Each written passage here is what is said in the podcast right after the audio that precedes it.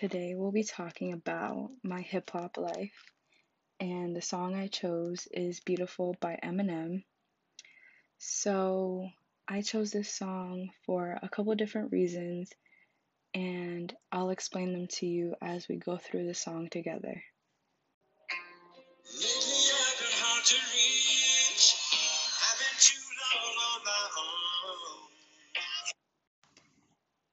So, in this first line, we hear, Lately I've been hard to reach.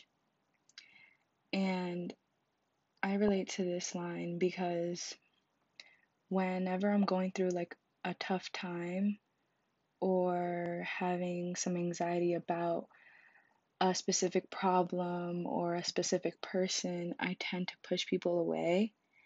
And this also happens when I meet new people um, I get scared of what they think of me. So I tend to push them away before I get the chance to know them or before they get the chance to know me. And going back to whenever I'm going through something, I also tend to either delete my social media or I turn off my phone completely for however long I feel comfortable to just process what's going on. Moving on to the second line of the song that I feel relates to me.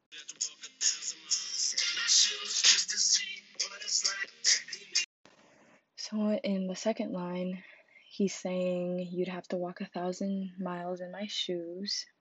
And I can relate to this. Well, I feel like everyone can relate to this because everyone experience experiences things differently and no one else can go into your mind and see things as you see things because you're the only one with your mind. So I relate very strongly to that. And I also believe that because we all go through things uniquely, whether it be like you have um, Alzheimer's or depression or anxiety, you can't judge anyone else because you don't know what they're going through. You don't know if he's acting out in school because he has Tourette's and he can't help it. Um, so I just strongly believe in you need to be nice to everyone, or at least try to, unless they go out of their way to not be nice to you. But yes, you will never walk in his shoes. I know I went on a tangent in explanation of line two, but now we're moving on to line three.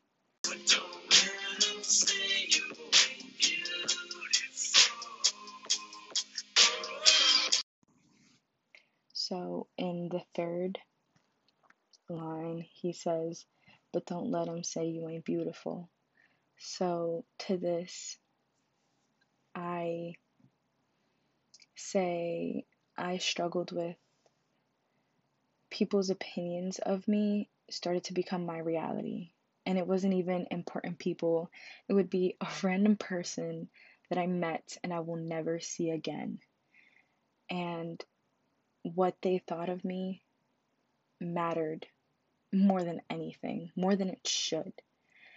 So if they thought I was short or fat or skinny or loud, I would try to adjust myself accordingly.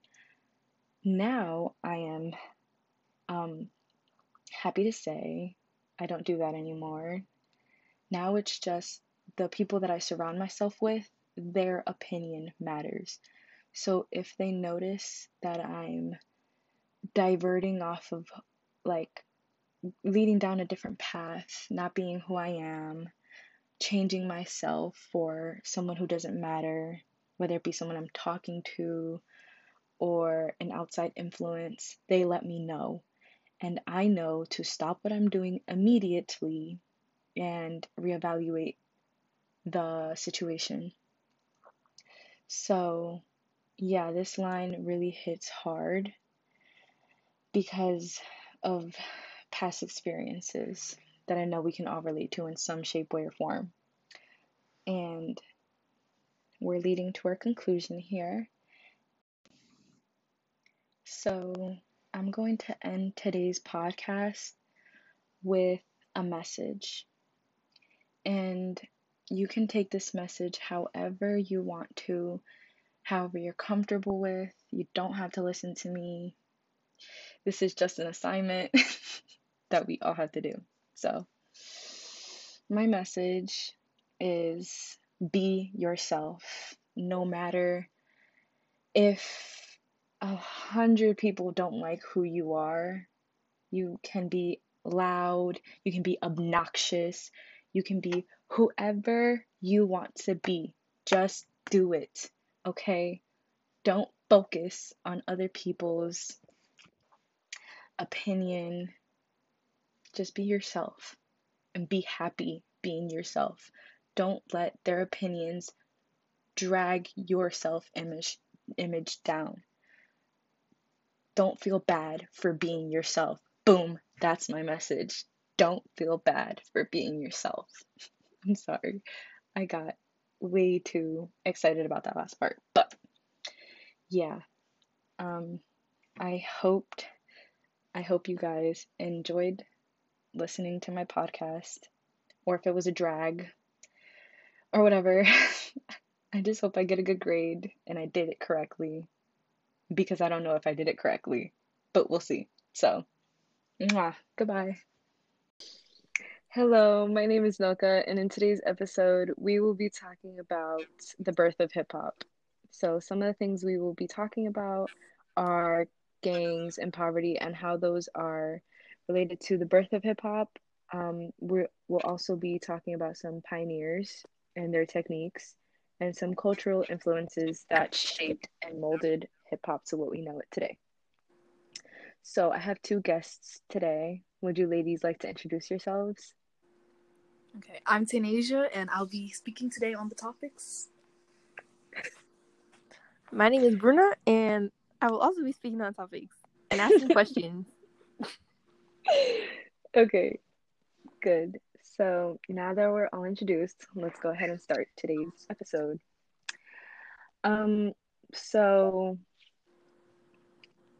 we're going to be going back to the mid to late 1970s and the economic paralysis that was affecting New York City, but specifically the Bron- the Bronx and the Black and Latino uh, neighborhoods that were starting to be neglected do you guys know about that?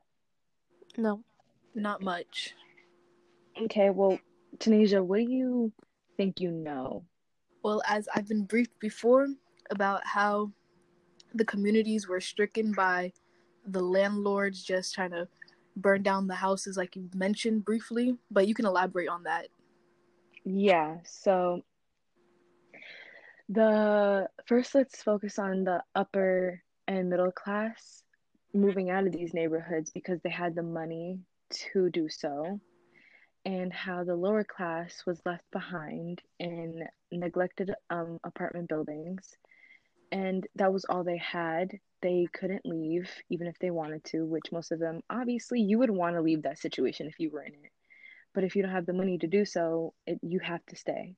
So, what would happen uh, was the landlords would burn the buildings down, sometimes even with people in them. And oh wow. Yeah, they would do that because they wanted the insurance money. And that's super fucked up. Oh, pardon my language. that was super, super messed up. Yeah, super messed up because only the landlords would keep the insurance money. So it wouldn't be like, oh, here, you're the only place you know and probably grew up in, it's gone now, you're homeless, and here's some money. It was not like that. You were on your own, you were out on the streets. Um, the landlords didn't care, they would just take the money in the house. Um, and that's when we becomes a very uh, sad place. It was just not good. It wasn't a good time to be there. So that's when we start seeing some gangs form to do you guys know why gangs would form at a time like this? For a sense of unity. Yeah. Yeah, absolutely. So, yeah, you're right, Tanasia. It was a lot like unity, uh, family, a sense of family, um, having someone to have your back was like a security blanket, you know? Yeah. So, um, gangs would form at a time like this. Brenna? Maybe like, needed, like someone like how do I word it? Like they needed like people to like they need to like be around like people that like oh my god hold up Understood them? because I got a stuttering problem huh what'd you say Tanisha Maybe be around people that understood them. yeah like for Yeah. comfort like Yeah. they had someone to like rely on kind of Yeah, yeah, yeah. Absolutely. That's absolutely what it was. So maybe if you were in one of these gangs and someone like they had a job, like maybe they could hook you up with the same place that they're working at, uh, would open a lot of doors for you, a lot of opportunities, and it would give you a little bit of hope. So this ties into there was a, also a lot of police brutality and even a lot of gang violence with like within the gangs. Um there was a lot of uh, street fights a lot of people getting hurt. Even to be initiated into these gangs you'd have to get jumped you know why you would get jumped in your initiation to a gang you want to guess? Is it to like show your loyalty? mm, close. It was to show that you can handle it. Oh. is yeah is what it was. They wanted to know that you can get back up that you can like a little bit of a scuff a bruise a cut that it wouldn't slow you down you know? Yeah. oh so a lot of people needed an outlet a non like violent outlet to express what they were going through to express what was going on in those neighborhoods. And this is when we start seeing a lot of the early pioneers. Um, have either of you heard of the message? No. Nope. So the message, one of the first hits in socially conscious rap was Grandmaster Flash and the Furious Five's The Message. And this track described the circumstances and the stresses of inner city poverty. So they it's nothing is like writing something that you've gone through that you know. Artists paint what they know poets write about what they know. And the early pioneers of hip hop, they wrote what they knew about, which was the poverty and the violence going on in these neighborhoods. Right? Yeah. mm-hmm. I have a question. Go ahead. Okay, so we you started the timeline in the 70s. So is this still the 70s or is this now like the early 80s when like quote This is the early 80s. Okay. Yeah, this song was released in 1982. And it's it's great because this ties into the birth of hip hop because now it's not just the people that are in these gangs that are in these neighborhoods that are hearing about the problem. That people outside of these neighborhoods and these circumstances are hearing this song and realizing that it's a problem, you know? Like something could happen in another country and just because you don't know about it doesn't mean it's not a problem. Yeah. So that's what this song kind of kick-started um, the widespread uh, hip hop scene, you know? Yeah. So now we're going to be, that's how Gangs and Poverty tied into and was one of the catalysts for the birth of hip hop. So now we're going to be talking about some of the early pioneers. Tanasia, why don't you tell us about some people that you know Okay. um, that remind you of hip hop? So to me, when I hear like the word hip hop, the creators, not even the creators, but some of like the major people that have still influence people today would, you know, include Biggie Smalls, Tupac, and you can see like Mhm. their like rhymes and what they rapped about influencing other rappers still to this day. Oh yeah, for sure. Uh, That's a good question, Noka. Um, if you don't know, it's completely fine. That's why we're doing this. I don't know. But no, it's good that you don't know because by the end of this, you will take something away. You know, you will learn something new. That's a So it's completely explanation. fine. Thank you.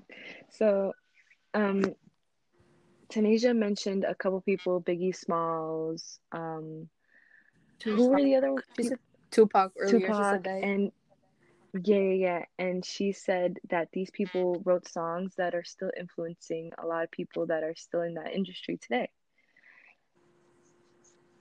So now we're going to be talking about the three main pioneers that I feel were like the the actual pioneers. I don't know how to say it.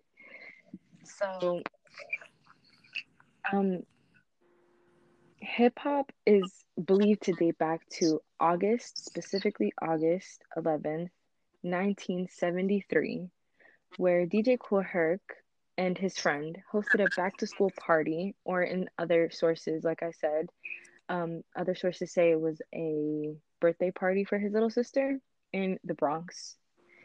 So his uh the the breaks or they're also called breaks. They're called a lot of different things. So some sources say they're called breaks.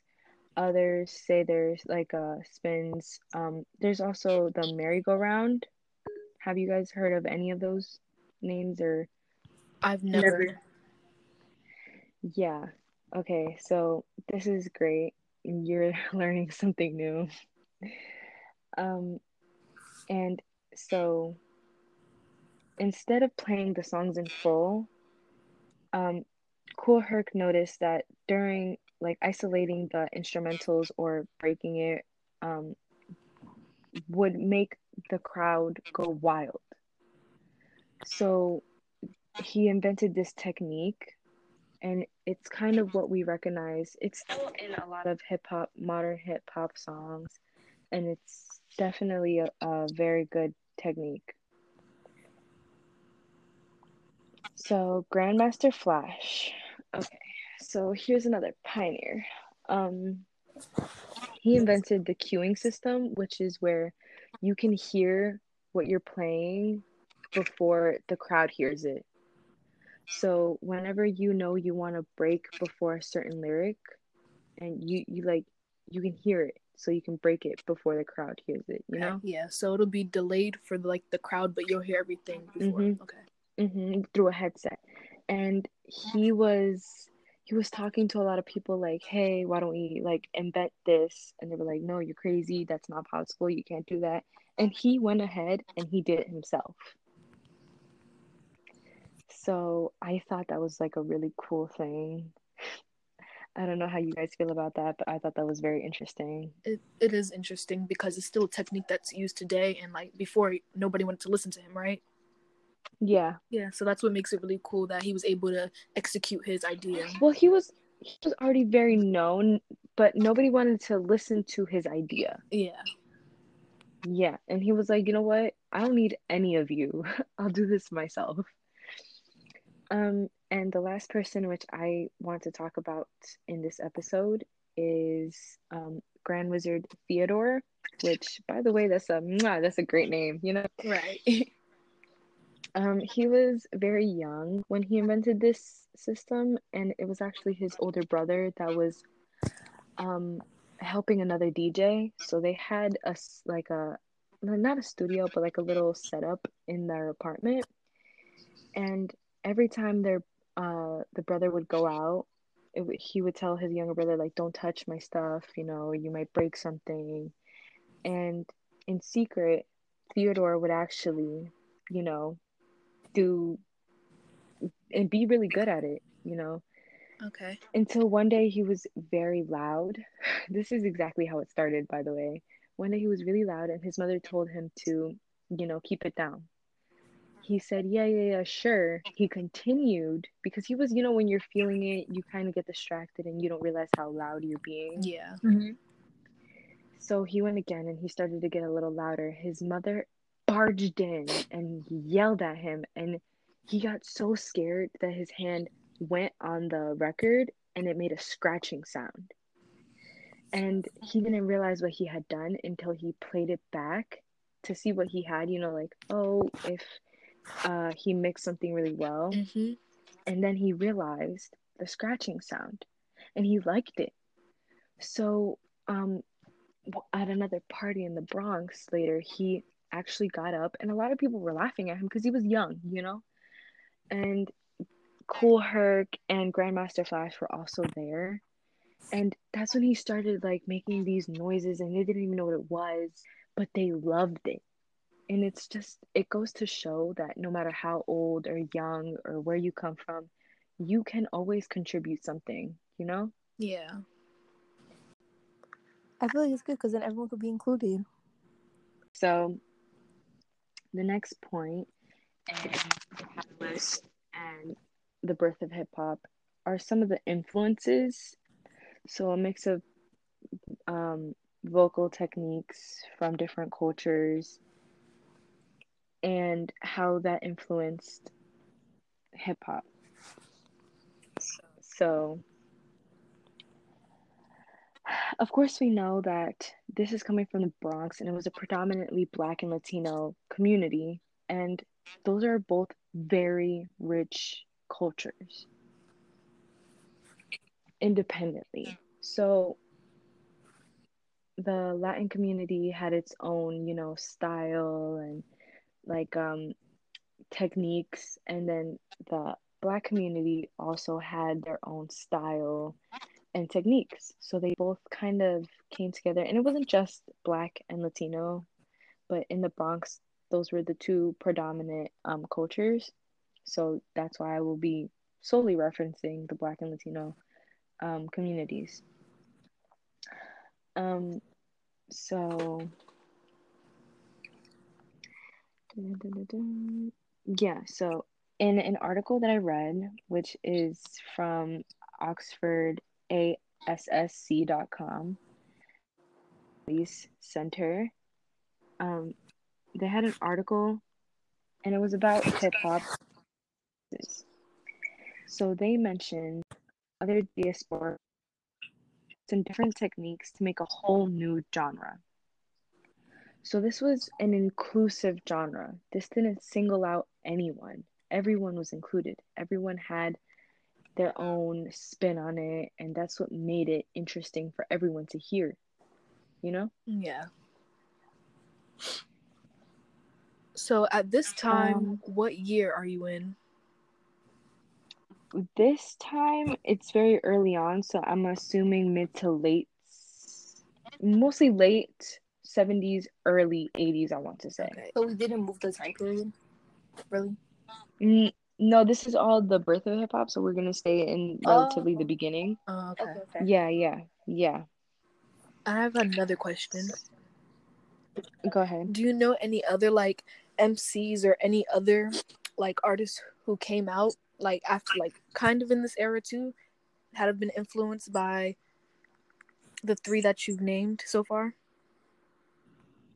Well, I the reason I mentioned Grand Wizard Theodore was because he was so young and he was like his brother and him were like they held Grandmaster Flash and Kool Herc at like they were their heroes, you know? Yeah. They held them at such a high esteem and to rise up and contribute something to the genre that you look up to is kind of why I included him at, in the pioneers list because he did contribute to it in a big way. I don't know if that answered your question. It does. Thank you. Okay, good.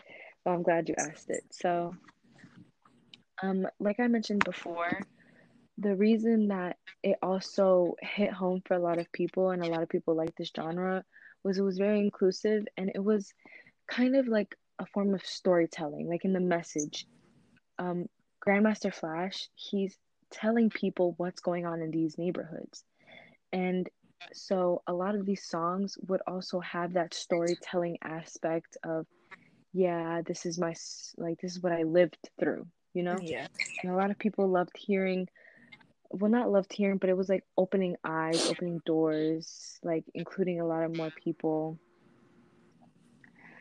So yeah. So this is the conclusion. Okay, we we already discussed the points of hip hop. And I feel like the message I want to like leave off with a message. I think I mentioned it before, but I just love learning. Like all of us will take away something from this podcast. Even if like Bruna, you may not have known a lot about hip hop. Tanasia, you know more than I do probably, and I'm somewhere in the middle, but we will all take something away from this podcast and the fact that it's such uh, an inclusive topic. Um, I feel like we went over that in this podcast. It's very inclusive. No one's left out. Everyone is welcome, and I love that. Definitely. Yep, I agree. So, can you guys tell me like um one thing you learned from this podcast? Okay, so a major point that I took away was when you me- mentioned the message by Grandmaster Flash, because as a black person in the black community, I've always like heard the name, the title, but I've never like delved deep into it. I've never really even paid attention to the lyrics, so I'll probably go back, read through them, and see what was actually going on during that time.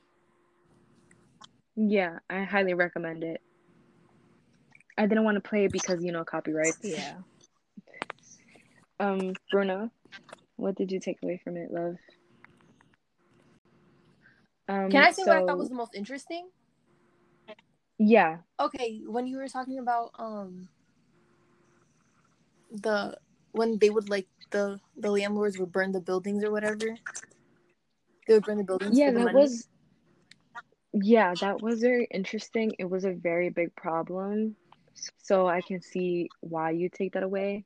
But for you hip-hop- can just you, but, but you were you made you brought up a good point. It's like you almost can't put yourself in the landlord's shoes like burning down complete buildings that sometimes would still have people in it. Sometimes you just can't believe that that actually happened. Right? Yeah.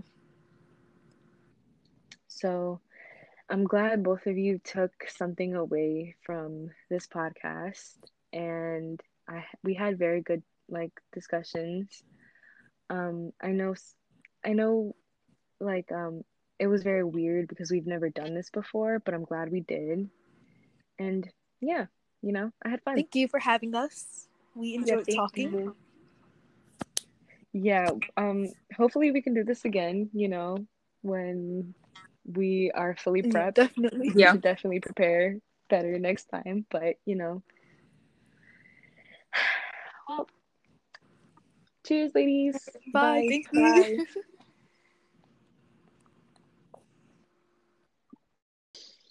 Hello, my name is Nylka, and in today's episode, we will be talking about the birth of hip hop. So, some of the things we will be talking about are gangs and poverty and how those are related to the birth of hip hop. Um, we will also be talking about some pioneers and their techniques and some cultural influences that shaped and molded hip hop to what we know it today. So, I have two guests today. Would you ladies like to introduce yourselves? Okay, I'm Tanasia, and I'll be speaking today on the topics. My name is Bruna, and I will also be speaking on topics and asking questions. Okay, good. So now that we're all introduced, let's go ahead and start today's episode. Um, so we're gonna be going back to the mid to late 1970s and the economic paralysis that was affecting New York City, but specifically the Bron- the Bronx and the Black and Latino uh, neighborhoods that were starting to be neglected. Do you guys know about that? No. Not much. Okay, well, Tanasia, what do you think you know? Well, as I've been briefed before about how the communities were stricken by the landlords just trying to burn down the houses like you mentioned briefly, but you can elaborate on that. Yeah, so the first let's focus on the upper and middle class moving out of these neighborhoods because they had the money to do so and how the lower class was left behind in neglected um, apartment buildings.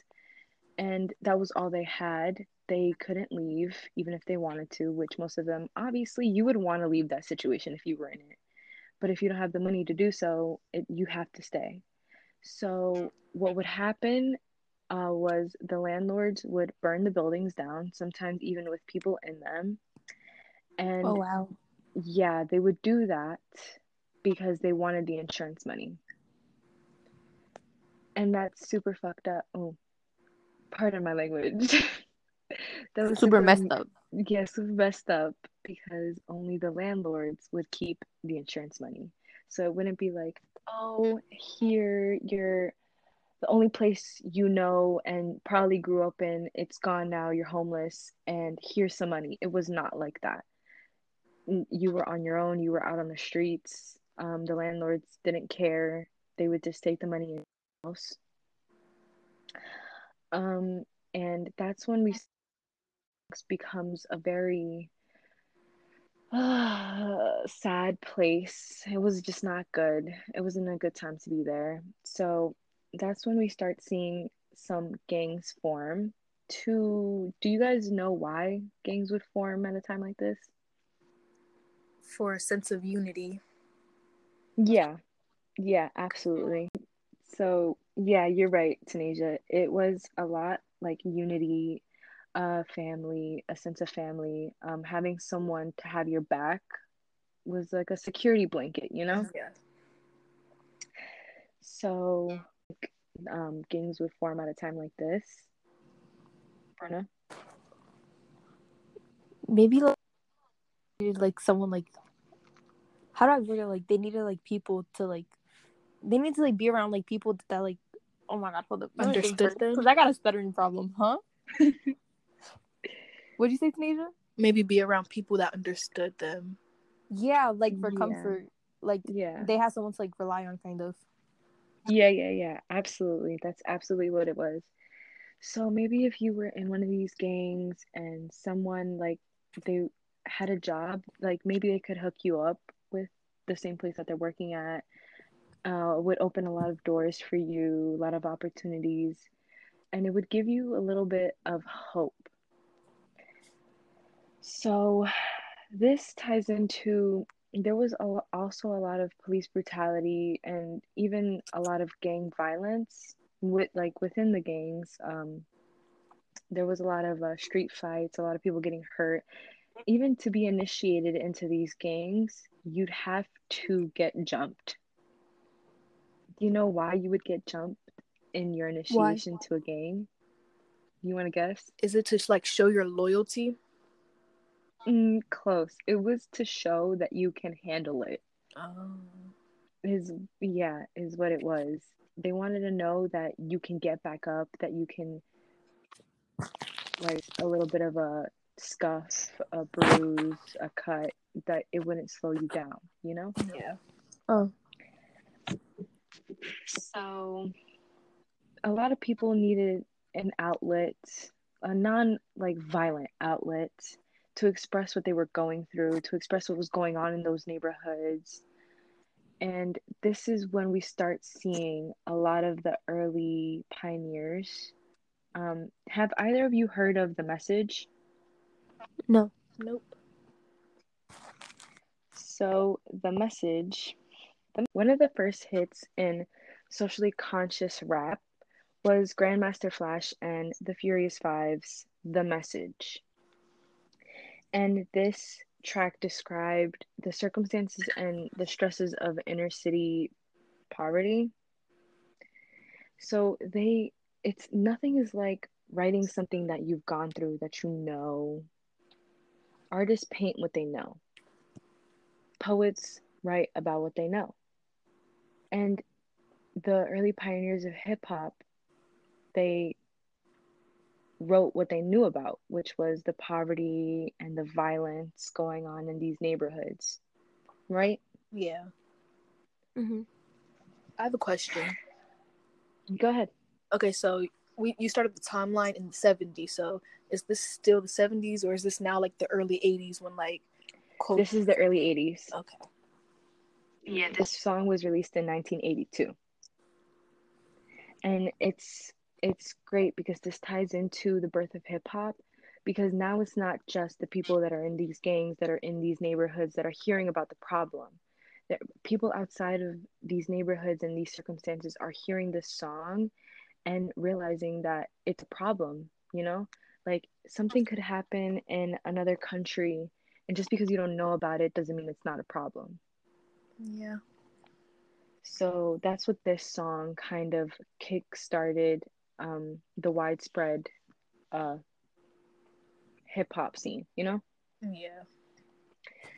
So now we're going to be, that's how gangs and poverty tied into and was one of the catalysts for the birth of hip hop. So now we're going to be talking about some of the early pioneers. Tanasia, why don't you tell us about some people that you know Okay. um, that remind you of hip hop? So to me, when I hear like the word hip hop, the creators, not even the creators, but some of like the major people that have still influence people today would, you know, include Biggie Smalls, Tupac, and you can see like Mhm. their like rhymes and what they rapped about influencing other rappers still to this day. Oh, yeah, for sure. Uh, That's a good question, Nylka. Um, if you don't know, it's completely fine. That's why we're doing this. I don't know. But no, it's good that you don't know because by the end of this, you will take something away. You know, you will learn something new. that's So completely fine. Thank you. So, um, Tanasia mentioned a couple people, Biggie Smalls. Um, who were the other said Tupac earlier. Tupac and yeah, yeah, yeah. And she said that these people wrote songs that are still influencing a lot of people that are still in that industry today. So now we're going to be talking about the three main pioneers that I feel were like the the actual pioneers. I don't know how to say it. So um hip hop is believed to date back to August, specifically August 11th, 1973, where DJ Kool Herc and his friend hosted a back to school party, or in other sources, like I said, um, other sources say it was a birthday party for his little sister in the Bronx. So his uh the the breaks or they're also called breaks. They're called a lot of different things. So some sources say they're called breaks. Others say there's like uh spins. Um, there's also the merry-go-round. Have you guys heard of any of those names or I've never. Never. yeah. Okay, so this is great. You're learning something new. Um, and so instead of playing the songs in full, um, Kool Herc noticed that during like isolating the instrumentals or breaking it, um, would make the crowd go wild. So he invented this technique, and it's kind of what we recognize. It's still in a lot of hip hop, modern hip hop songs, and it's definitely a, a very good technique. So Grandmaster Flash.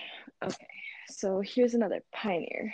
Um, he invented the cueing system, which is where you can hear what you're playing before the crowd hears it. So whenever you know you want to break before a certain lyric, and you you like you can hear it, so you can break it before the crowd hears it. You know. Yeah, so it'll be delayed for like the crowd, but you'll hear everything before. Mhm. Okay. Hmm through a headset and he was he was talking to a lot of people like hey why don't we like invent this and they were like no you're crazy that's not possible you can't do that and he went ahead and he did it himself So I thought that was like a really cool thing. I don't know how you guys feel about that, but I thought that was very interesting. It, it is interesting because it's still a technique that's used today, and like before, nobody wanted to listen to him, right? Yeah. Yeah, so that's what makes it really cool that he was able to execute his idea. Well, he was he was already very known, but nobody wanted to listen to his idea. Yeah. Yeah, and he was like, "You know what? I don't need any of you. I'll do this myself." Um, and the last person which I want to talk about in this episode is um, Grand Wizard Theodore, which, by the way, that's a that's a great name. You know, Right. um, he was very young when he invented this system, and it was actually his older brother that was um, helping another DJ. So they had a like a not a studio, but like a little setup in their apartment, and every time their uh the brother would go out, it, he would tell his younger brother like, "Don't touch my stuff. You know, you might break something." And in secret, Theodore would actually, you know, do and be really good at it. You know, okay. until one day he was very loud. This is exactly how it started, by the way. One day he was really loud, and his mother told him to, you know, keep it down. He said, Yeah, yeah, yeah, sure. He continued because he was, you know, when you're feeling it, you kind of get distracted and you don't realize how loud you're being. Yeah. Mm-hmm. So he went again and he started to get a little louder. His mother barged in and yelled at him, and he got so scared that his hand went on the record and it made a scratching sound. And he didn't realize what he had done until he played it back to see what he had, you know, like, oh, if uh, he mixed something really well. Mm-hmm. And then he realized the scratching sound and he liked it. So, um, at another party in the Bronx later, he actually got up and a lot of people were laughing at him because he was young, you know? And Kool Herc and Grandmaster Flash were also there. And that's when he started like making these noises and they didn't even know what it was, but they loved it. And it's just, it goes to show that no matter how old or young or where you come from, you can always contribute something, you know? Yeah. I feel like it's good because then everyone could be included. So the next point in the catalyst and the birth of hip hop are some of the influences. So a mix of um, vocal techniques from different cultures and how that influenced hip hop. So, of course, we know that this is coming from the Bronx and it was a predominantly Black and Latino community, and those are both very rich cultures independently. So, the Latin community had its own, you know, style and like um techniques and then the black community also had their own style and techniques. So they both kind of came together and it wasn't just black and latino but in the bronx those were the two predominant um, cultures. So that's why i will be solely referencing the black and latino um, communities. Um, so yeah, so in an article that I read, which is from Oxford AASC.com, Police Center, um, they had an article and it was about hip hop. So they mentioned other diaspora and different techniques to make a whole new genre. So this was an inclusive genre. This didn't single out anyone. Everyone was included. Everyone had their own spin on it, and that's what made it interesting for everyone to hear. You know? Yeah. So at this time, Um, what year are you in? This time it's very early on, so I'm assuming mid to late, mostly late 70s, early 80s, I want to say. Okay. So we didn't move the time period. Really?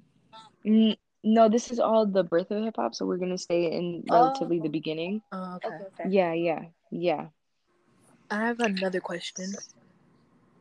Go ahead. Do you know any other like MCs or any other like artists who came out like after like kind of in this era too, had been influenced by the three that you've named so far? Well, I the reason I mentioned Grand Wizard Theodore was because he was so young and he was like his brother and him were like they held Grandmaster Flash and Kool Herc at like they were their heroes, you know? Yeah. They held them at such a high esteem and to rise up and contribute something to the genre that you look up to is kind of why I included him at, in the pioneers list because he did contribute to it in a big way. I don't know if that answered your question. It does. Thank you. Okay, good. Well, I'm glad you asked it. So, um, like I mentioned before, the reason that it also hit home for a lot of people and a lot of people like this genre was it was very inclusive and it was kind of like a form of storytelling, like in the message. Um, Grandmaster Flash, he's telling people what's going on in these neighborhoods. And so a lot of these songs would also have that storytelling aspect of, yeah, this is my, like, this is what I lived through, you know? Yeah. And a lot of people loved hearing, well, not loved hearing, but it was like opening eyes, opening doors, like including a lot of more people. So, yeah. So this is the conclusion. Okay, we we already discussed the points of hip hop, and I feel like the message. I want to like leave off with a message. I think I mentioned it before, but I just love learning. Like all of us will take away something from this podcast, even if like Bruna, you may not have known a lot about hip hop. Tanasia, you know more than I do probably, and I'm somewhere in the middle, but we will all take something away from this podcast. And the fact that it's such uh, an inclusive topic, um, I feel like we went over that in this podcast. It's very inclusive, no one's left out, everyone is welcome, and I love that. Definitely. Yep, I agree. So, can you guys tell me like um one thing you learned from this podcast? Okay, so a major point that I took away was when you me- mentioned the message by Grandmaster Flash, because as a black person in the black community, I've always like heard the name, the title, but I've never like delved deep into it. I've never really even paid attention to the lyrics, so I'll probably go back, read through them, and see what was actually going on during that time. Yeah, I highly recommend it. I didn't want to play it because you know copyrights. Yeah. Um, Bruna, what did you take away from it, love? Um, Can I say what I thought was the most interesting? Yeah, Okay, when you were talking about um the when they would like the the landlords would burn the buildings or whatever. They would burn the buildings. yeah, the that money. was. Yeah, that was very interesting. It was a very big problem, so I can see why you take that away. But for you can just you, but, but you were you made you brought up a good point. It's like you almost can't put yourself in the landlord's shoes like burning down complete buildings that sometimes would still have people in it. Sometimes you just can't believe that that actually happened. Right? Yeah. so i'm glad both of you took something away from this podcast and i we had very good like discussions um i know I know like um it was very weird because we've never done this before but i'm glad we did and yeah you know i had fun Thank you for having us. We enjoyed thank talking. you. yeah um hopefully we can do this again you know when we are fully prepped. Definitely. Yeah. definitely prepare better next time. But, you know. Well, cheers, ladies. Bye. Bye. Bye.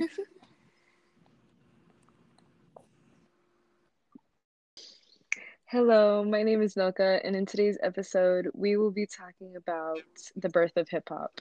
So, some of the things we will be talking about are gangs and poverty and how those are related to the birth of hip hop. Um, we will also be talking about some pioneers and their techniques and some cultural influences that shaped and molded hip hop to what we know it today. So, I have two guests today. Would you ladies like to introduce yourselves? Okay, I'm Tanasia, and I'll be speaking today on the topics. My name is Bruna, and I will also be speaking on topics and asking questions. Okay, good. So now that we're all introduced, let's go ahead and start today's episode. Um, so we're gonna be going back to the mid to late 1970s and the economic paralysis that was affecting New York City, but specifically the Bron- the Bronx and the Black and Latino uh, neighborhoods that were starting to be neglected. Do you guys know about that? No. Not much. Okay, well, Tanasia, what do you think you know?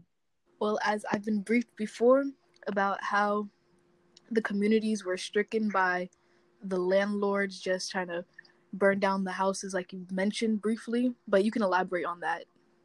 Yeah, so the first let's focus on the upper and middle class moving out of these neighborhoods because they had the money to do so and how the lower class was left behind in neglected um, apartment buildings. And that was all they had. They couldn't leave even if they wanted to which most of them obviously you would want to leave that situation if you were in it. But if you don't have the money to do so it, you have to stay.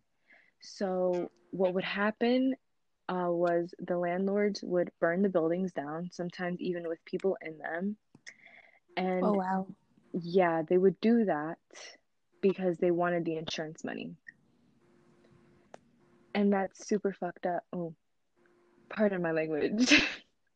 That was Super messed up. yeah super messed up because only the landlords would keep the insurance money. So it wouldn't be like oh here you're the only place you know and probably grew up in it's gone now you're homeless and here's some money it was not like that you were on your own you were out on the streets um, the landlords didn't care they would just take the money in your house um, and that's when we becomes a very sad place. It was just not good. It wasn't a good time to be there. So that's when we start seeing some gangs form. To do you guys know why gangs would form at a time like this? For a sense of unity. Yeah, yeah, absolutely. So yeah, you're right, Tanasia. It was a lot like unity, uh, family, a sense of family. Um, having someone to have your back was like a security blanket, you know? Yeah. So, um, gangs would form at a time like this. Brenna? Maybe like, like someone like how do I word it? Like they needed like people to like they need to like be around like people that like oh my god hold up Understood them? because I got a stuttering problem huh what'd you say Tanasia Maybe be around people that understood them. yeah like for Yeah. comfort like Yeah. they had someone to like rely on kind of Yeah, yeah, yeah. Absolutely. That's absolutely what it was. So maybe if you were in one of these gangs and someone like they had a job, like maybe they could hook you up with the same place that they're working at, uh, would open a lot of doors for you, a lot of opportunities, and it would give you a little bit of hope. So this ties into there was a, also a lot of police brutality and even a lot of gang violence with like within the gangs. Um there was a lot of uh, street fights a lot of people getting hurt. Even to be initiated into these gangs you'd have to get jumped. Do you know why you would get jumped in your initiation to a gang? You want to guess? Is it to like show your loyalty? Mm, close. It was to show that you can handle it. Oh. Is yeah, is what it was. They wanted to know that you can get back up, that you can like a little bit of a scuff, a bruise, a cut, that it wouldn't slow you down, you know? Yeah. Oh. So a lot of people needed an outlet, a non like violent outlet to express what they were going through, to express what was going on in those neighborhoods. And this is when we start seeing a lot of the early pioneers. Um, have either of you heard of the message? No. Nope. So, the message, one of the first hits in socially conscious rap was Grandmaster Flash and the Furious Five's The Message. And this track described the circumstances and the stresses of inner city poverty. So they it's nothing is like writing something that you've gone through that you know. Artists paint what they know. Poets write about what they know. And the early pioneers of hip hop, they wrote what they knew about, which was the poverty and the violence going on in these neighborhoods. Right? Yeah. Mm-hmm. I have a question. Go ahead. Okay, so we you started the timeline in the 70s. So is this still the 70s or is this now like the early 80s when like quote- This is the early 80s. Okay. Yeah, this song was released in 1982. And it's it's great because this ties into the birth of hip hop because now it's not just the people that are in these gangs that are in these neighborhoods that are hearing about the problem. That people outside of these neighborhoods and these circumstances are hearing this song and realizing that it's a problem, you know? Like something could happen in another country and just because you don't know about it doesn't mean it's not a problem. Yeah. So that's what this song kind of kick started um, the widespread uh, hip hop scene, you know? Yeah. So now we're going to be, that's how gangs and poverty tied into and was one of the catalysts for the birth of hip hop. So now we're going to be talking about some of the early pioneers. Tanasia, why don't you tell us about some people that you know Okay. um, that remind you of hip hop? So to me, when I hear like the word hip hop, the creators, not even the creators, but some of like the major people that have still influence people today would, you know, include Biggie Smalls, Tupac, and you can see like Mhm. their like rhymes and what they rapped about influencing other rappers still to this day. Oh, yeah, for sure. Uh, That's a good question, Nylka. Um, if you don't know, it's completely fine. That's why we're doing this. I don't know. But no, it's good that you don't know because by the end of this, you will take something away. You know, you will learn something new. That's So it's completely fine. Thank you. So, um, Tanasia mentioned a couple people, Biggie Smalls, um, who were the other She people? said Tupac earlier. she Tupac said that. and yeah, yeah, yeah. And she said that these people wrote songs that are still influencing a lot of people that are still in that industry today.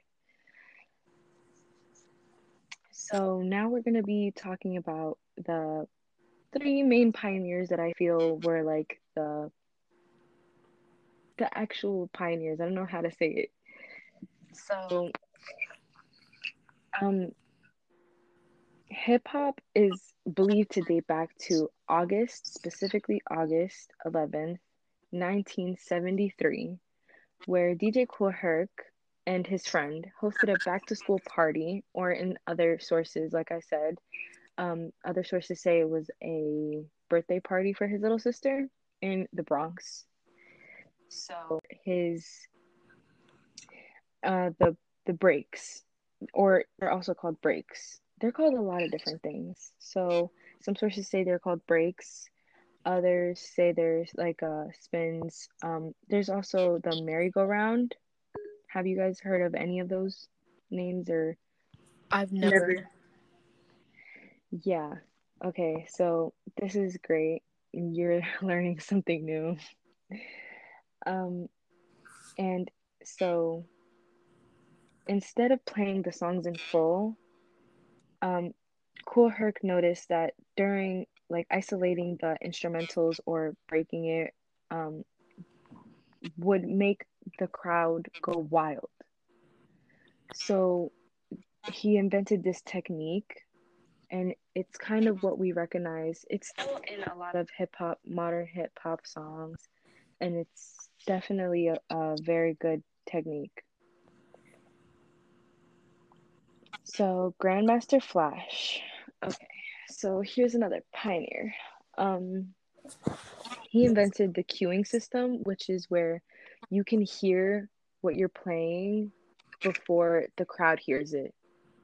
So whenever you know you want to break before a certain lyric and you you like you can hear it so you can break it before the crowd hears it, you know? Yeah, so it'll be delayed for like the crowd, but you'll hear everything before. Mhm. Okay. Hmm through a headset. And he was he was talking to a lot of people like, "Hey, why don't we like invent this?" And they were like, "No, you're crazy. That's not possible. You can't do that." And he went ahead and he did it himself. So I thought that was like a really cool thing. I don't know how you guys feel about that, but I thought that was very interesting. It, it is interesting because it's still a technique that's used today and like before nobody wanted to listen to him, right? Yeah. Yeah, so that's what makes it really cool that he was able to execute his idea. Well, he was he was already very known, but nobody wanted to listen to his idea. Yeah. Yeah, and he was like, "You know what? I don't need any of you. I'll do this myself." Um, and the last person which I want to talk about in this episode is um, Grand Wizard Theodore, which, by the way, that's a that's a great name. You know, Right.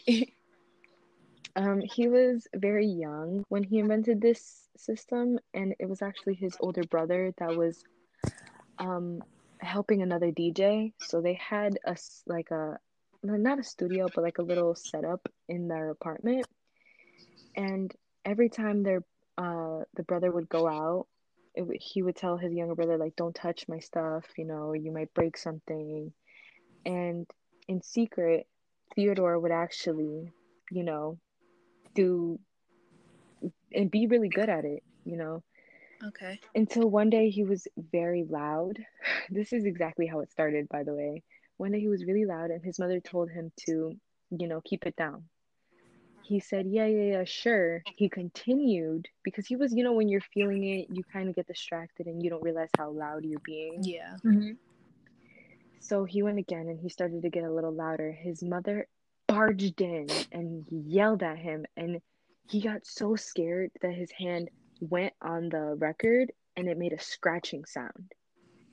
And he didn't realize what he had done until he played it back to see what he had, you know, like, oh, if uh, he mixed something really well. hmm And then he realized the scratching sound and he liked it. So, um, at another party in the Bronx later, he actually got up and a lot of people were laughing at him because he was young, you know? And Kool Herc and Grandmaster Flash were also there. And that's when he started like making these noises and they didn't even know what it was, but they loved it. And it's just, it goes to show that no matter how old or young or where you come from, you can always contribute something, you know? Yeah. I feel like it's good because then everyone could be included. So the next point in the catalyst and the birth of hip hop are some of the influences. So a mix of um, vocal techniques from different cultures and how that influenced hip hop.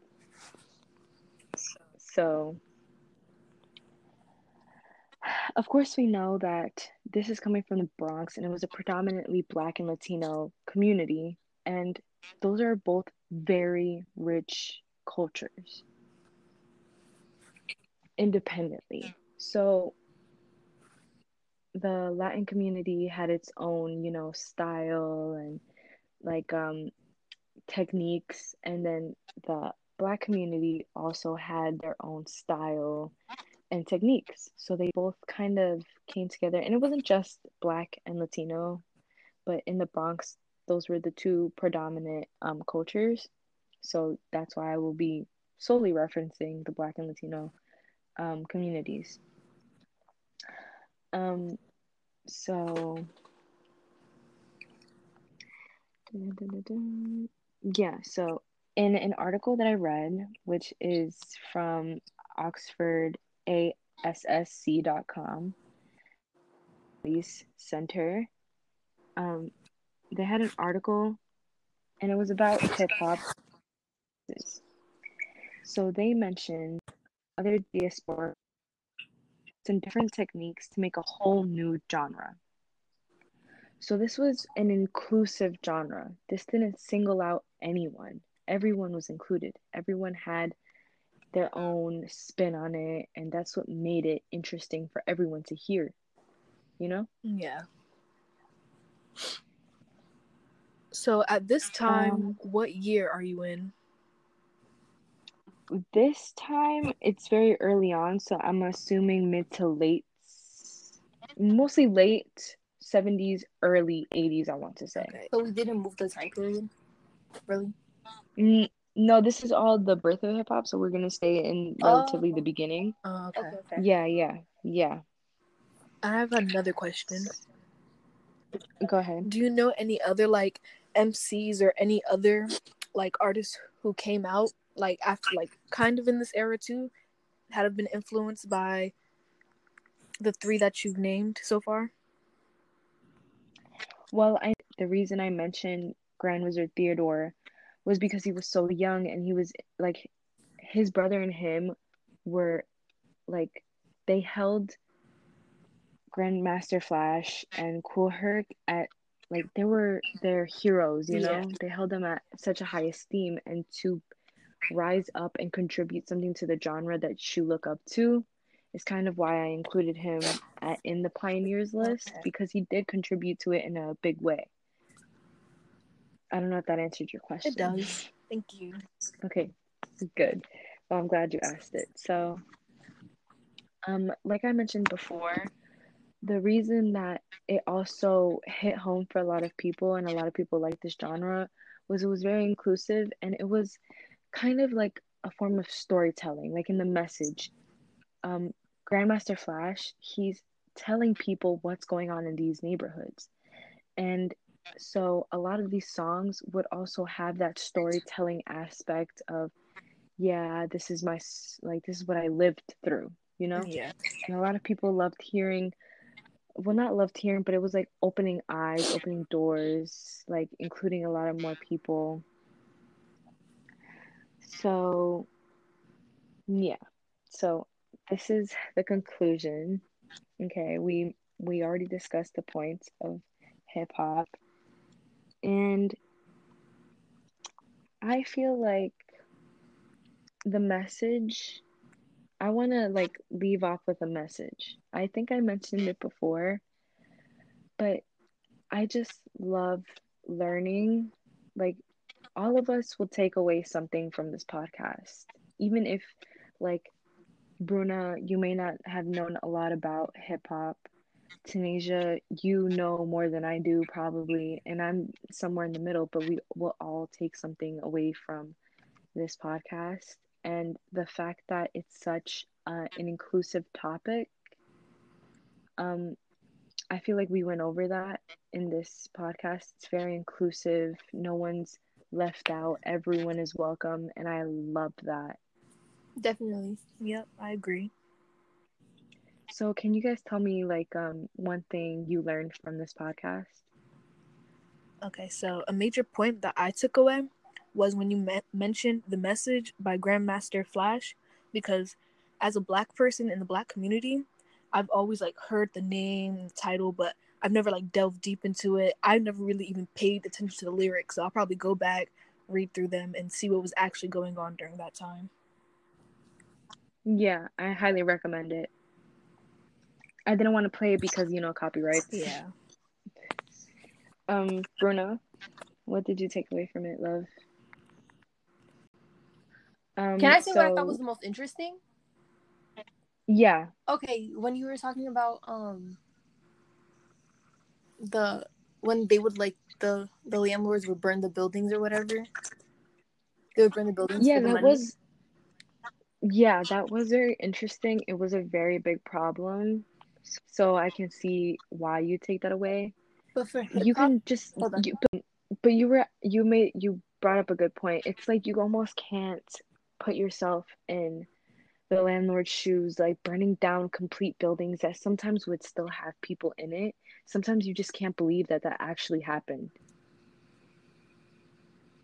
Right? yeah. So I'm glad both of you took something away from this podcast and I we had very good like discussions. Um I know I know like um it was very weird because we've never done this before, but I'm glad we did.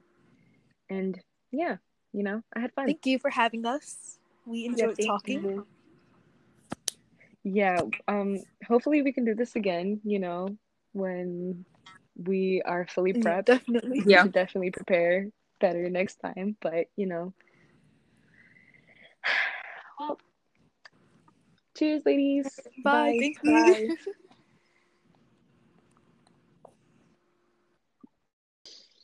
Hello, my name is Nylka, and in today's episode, we will be talking about the birth of hip hop. So, some of the things we will be talking about are gangs and poverty and how those are related to the birth of hip hop. Um, we will also be talking about some pioneers and their techniques and some cultural influences that shaped and molded hip hop to what we know it today. So, I have two guests today. Would you ladies like to introduce yourselves? Okay, I'm Tanasia, and I'll be speaking today on the topics. My name is Bruna, and I will also be speaking on topics and asking questions. Okay, good. So now that we're all introduced, let's go ahead and start today's episode. Um, so we're gonna be going back to the mid to late 1970s and the economic paralysis that was affecting New York City, but specifically the Bron- the Bronx and the Black and Latino uh, neighborhoods that were starting to be neglected. Do you guys know about that? No. Not much. Okay, well, Tanasia, what do you think you know? Well, as I've been briefed before about how the communities were stricken by the landlords just trying to burn down the houses, like you mentioned briefly, but you can elaborate on that. Yeah, so the first let's focus on the upper and middle class moving out of these neighborhoods because they had the money to do so, and how the lower class was left behind in neglected um, apartment buildings, and that was all they had. They couldn't leave even if they wanted to, which most of them obviously you would want to leave that situation if you were in it. But if you don't have the money to do so, it, you have to stay. So, what would happen uh, was the landlords would burn the buildings down, sometimes even with people in them. And Oh wow. yeah, they would do that because they wanted the insurance money. And that's super fucked up. Oh, pardon my language. that was Super messed up. yeah, super messed up because only the landlords would keep the insurance money. So it wouldn't be like, oh, here you're the only place you know and probably grew up in, it's gone now, you're homeless, and here's some money. It was not like that. You were on your own, you were out on the streets. Um, the landlords didn't care. They would just take the money in the house. Um, and that's when we becomes a very Ah, sad place. It was just not good. It wasn't a good time to be there. So that's when we start seeing some gangs form. To do you guys know why gangs would form at a time like this? For a sense of unity. Yeah, yeah, absolutely. So yeah, you're right, Tanasia. It was a lot like unity, a family, a sense of family, um, having someone to have your back was like a security blanket, you know? Yeah. So um, games would form at a time like this. Brenna? maybe like needed, like someone like how do I word it? Like they needed like people to like they need to like be around like people that like oh my god hold up Understood them? because I got a stuttering problem huh what'd you say Tanasia Maybe be around people that understood them.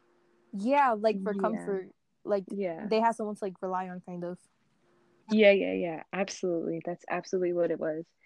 So maybe if you were in one of these gangs and someone like they had a job, like maybe they could hook you up with the same place that they're working at, uh, would open a lot of doors for you, a lot of opportunities, and it would give you a little bit of hope. So this ties into there was a, also a lot of police brutality and even a lot of gang violence with like within the gangs. Um there was a lot of uh, street fights a lot of people getting hurt. Even to be initiated into these gangs you'd have to get jumped. Do you know why you would get jumped in your initiation to a gang? You want to guess? Is it to like show your loyalty? Mm, close. It was to show that you can handle it. Oh. is yeah is what it was. They wanted to know that you can get back up that you can like a little bit of a scuff a bruise a cut that it wouldn't slow you down you know? Yeah. oh. So. A lot of people needed an outlet a non like violent outlet to express what they were going through to express what was going on in those neighborhoods and this is when we start seeing a lot of the early pioneers um, have either of you heard of the message no Nope. So the message, the, one of the first hits in socially conscious rap was Grandmaster Flash and the Furious Five's The Message. And this track described the circumstances and the stresses of inner city poverty. So they it's nothing is like writing something that you've gone through that you know. Artists paint what they know poets write about what they know. And the early pioneers of hip hop, they wrote what they knew about, which was the poverty and the violence going on in these neighborhoods. Right? Yeah. mm-hmm. I have a question. Go ahead.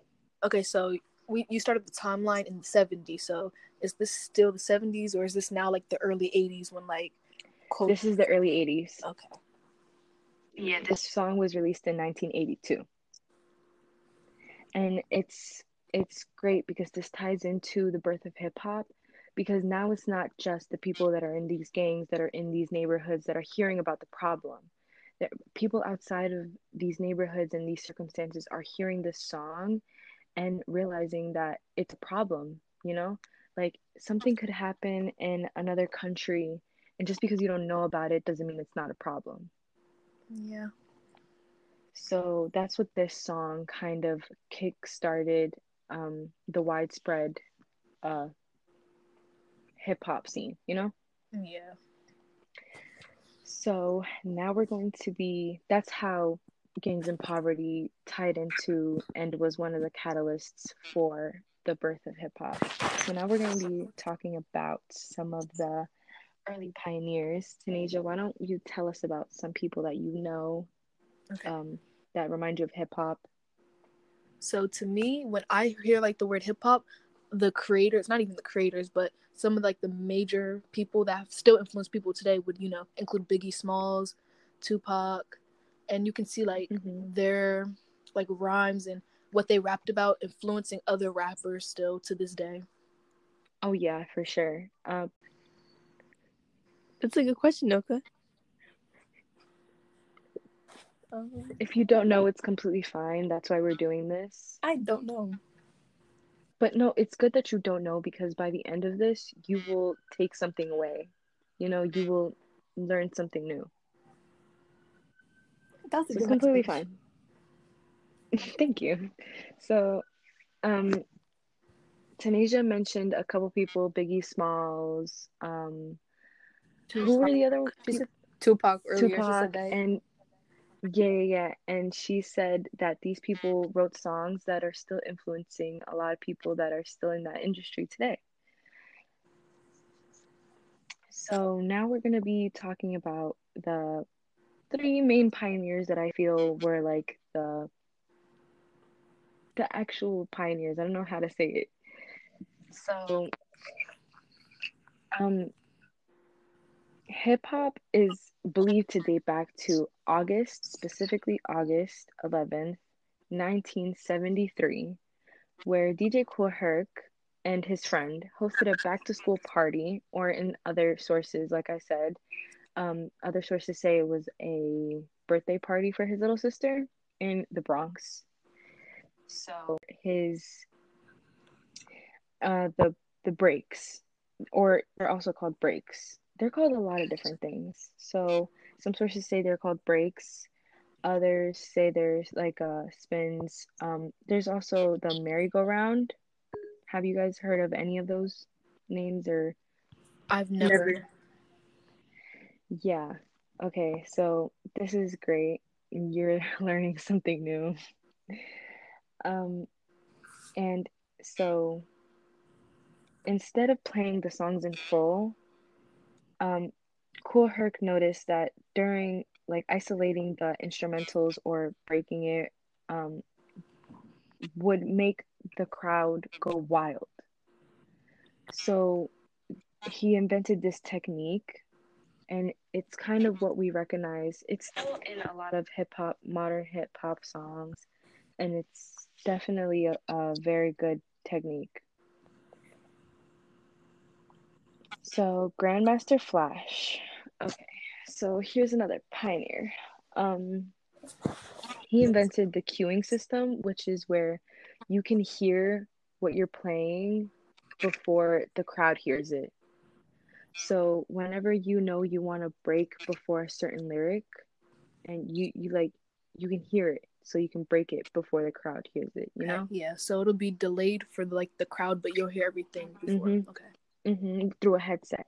And he was he was talking to a lot of people like hey why don't we like invent this? And they were like no you're crazy. That's not possible. You can't do that. And he went ahead and he did it himself. So i thought that was like a really cool thing. I don't know how you guys feel about that but i thought that was very interesting. It, it is interesting because it's still a technique that's used today, and like before, nobody wanted to listen to him, right?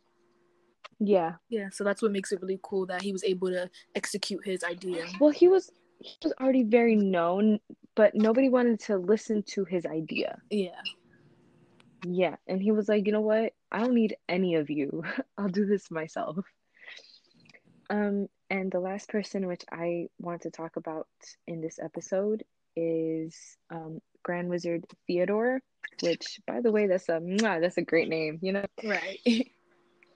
um, he was very young when he invented this system, and it was actually his older brother that was um, helping another DJ. So they had a like a not a studio, but like a little setup in their apartment. And every time their uh the brother would go out, it he would tell his younger brother like, "Don't touch my stuff. You know, you might break something." And in secret, Theodore would actually, you know, do and be really good at it. You know, okay. until one day he was very loud. This is exactly how it started, by the way. One day he was really loud, and his mother told him to, you know, keep it down. He said, Yeah, yeah, yeah, sure. He continued because he was, you know, when you're feeling it, you kind of get distracted and you don't realize how loud you're being. Yeah. Mm-hmm. So he went again and he started to get a little louder. His mother barged in and yelled at him, and he got so scared that his hand went on the record and it made a scratching sound. And he didn't realize what he had done until he played it back to see what he had, you know, like, oh, if uh, he mixed something really well. Mm-hmm. And then he realized the scratching sound and he liked it. So, um, at another party in the Bronx later, he actually got up and a lot of people were laughing at him because he was young, you know? And Kool Herc and Grandmaster Flash were also there. And that's when he started like making these noises and they didn't even know what it was, but they loved it. And it's just, it goes to show that no matter how old or young or where you come from, you can always contribute something, you know? Yeah. I feel like it's good because then everyone could be included.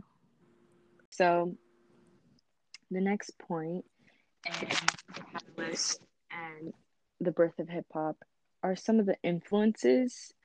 So a mix of um, vocal techniques from different cultures and how that influenced hip hop. So, of course, we know that this is coming from the Bronx and it was a predominantly Black and Latino community, and those are both very rich cultures independently. So, the Latin community had its own, you know, style and like um techniques and then the black community also had their own style and techniques. So they both kind of came together and it wasn't just black and latino but in the bronx those were the two predominant um, cultures. So that's why i will be solely referencing the black and latino um, communities. Um so yeah so in an article that I read, which is from Oxford AASC.com, Police Center, um, they had an article and it was about hip hop. So they mentioned other diaspora and different techniques to make a whole new genre. So this was an inclusive genre. This didn't single out anyone everyone was included. Everyone had their own spin on it, and that's what made it interesting for everyone to hear. You know? Yeah. So at this time, um, what year are you in? This time it's very early on, so I'm assuming mid to late, mostly late 70s, early 80s, I want to say. Okay. So we didn't move the time period? Really? No, this is all the birth of hip hop, so we're gonna stay in relatively oh. the beginning. Oh, okay. okay, okay. Yeah, yeah, yeah. I have another question. Go ahead. Do you know any other like MCs or any other like artists who came out like after like kind of in this era too, had have been influenced by the three that you've named so far? Well, I the reason I mentioned Grand Wizard Theodore was because he was so young and he was like his brother and him were like they held Grandmaster Flash and Kool Herc at like they were their heroes, you know. Yeah. They held them at such a high esteem and to rise up and contribute something to the genre that you look up to is kind of why I included him at, in the pioneers list because he did contribute to it in a big way. I don't know if that answered your question. It does. Thank you. Okay, good. Well, I'm glad you asked it. So, um, like I mentioned before, the reason that it also hit home for a lot of people and a lot of people like this genre was it was very inclusive and it was kind of like a form of storytelling, like in the message. Um, Grandmaster Flash, he's telling people what's going on in these neighborhoods. And so a lot of these songs would also have that storytelling aspect of yeah this is my like this is what i lived through you know? Yeah. And a lot of people loved hearing well not loved hearing but it was like opening eyes opening doors like including a lot of more people. So yeah. So this is the conclusion. Okay we we already discussed the points of hip hop And I feel like the message I want to like leave off with a message. I think I mentioned it before, but I just love learning. Like all of us will take away something from this podcast.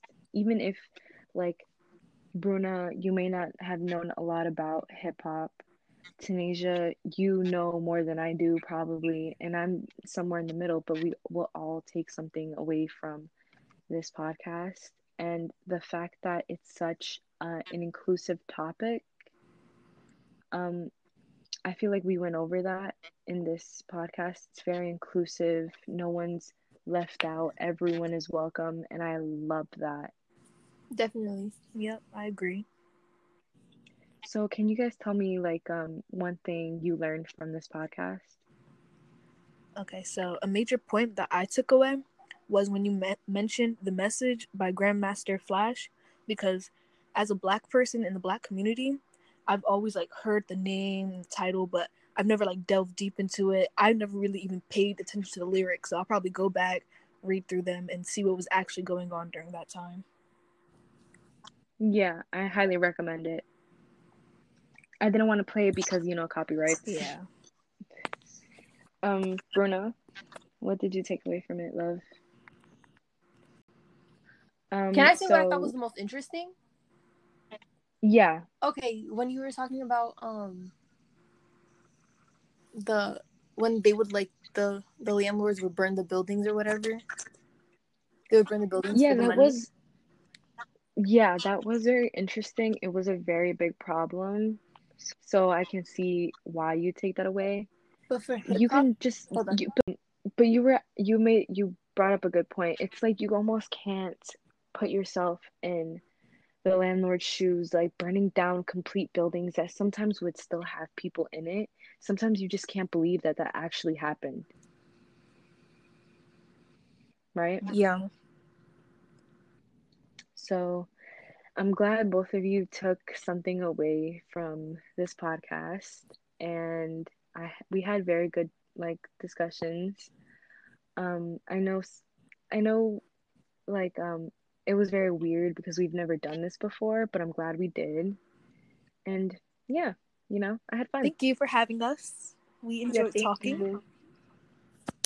yeah um hopefully we can do this again you know when we are fully Yeah, prepped definitely. we Yeah. should definitely prepare better next time but you know well cheers ladies Bye. Thank you. Bye.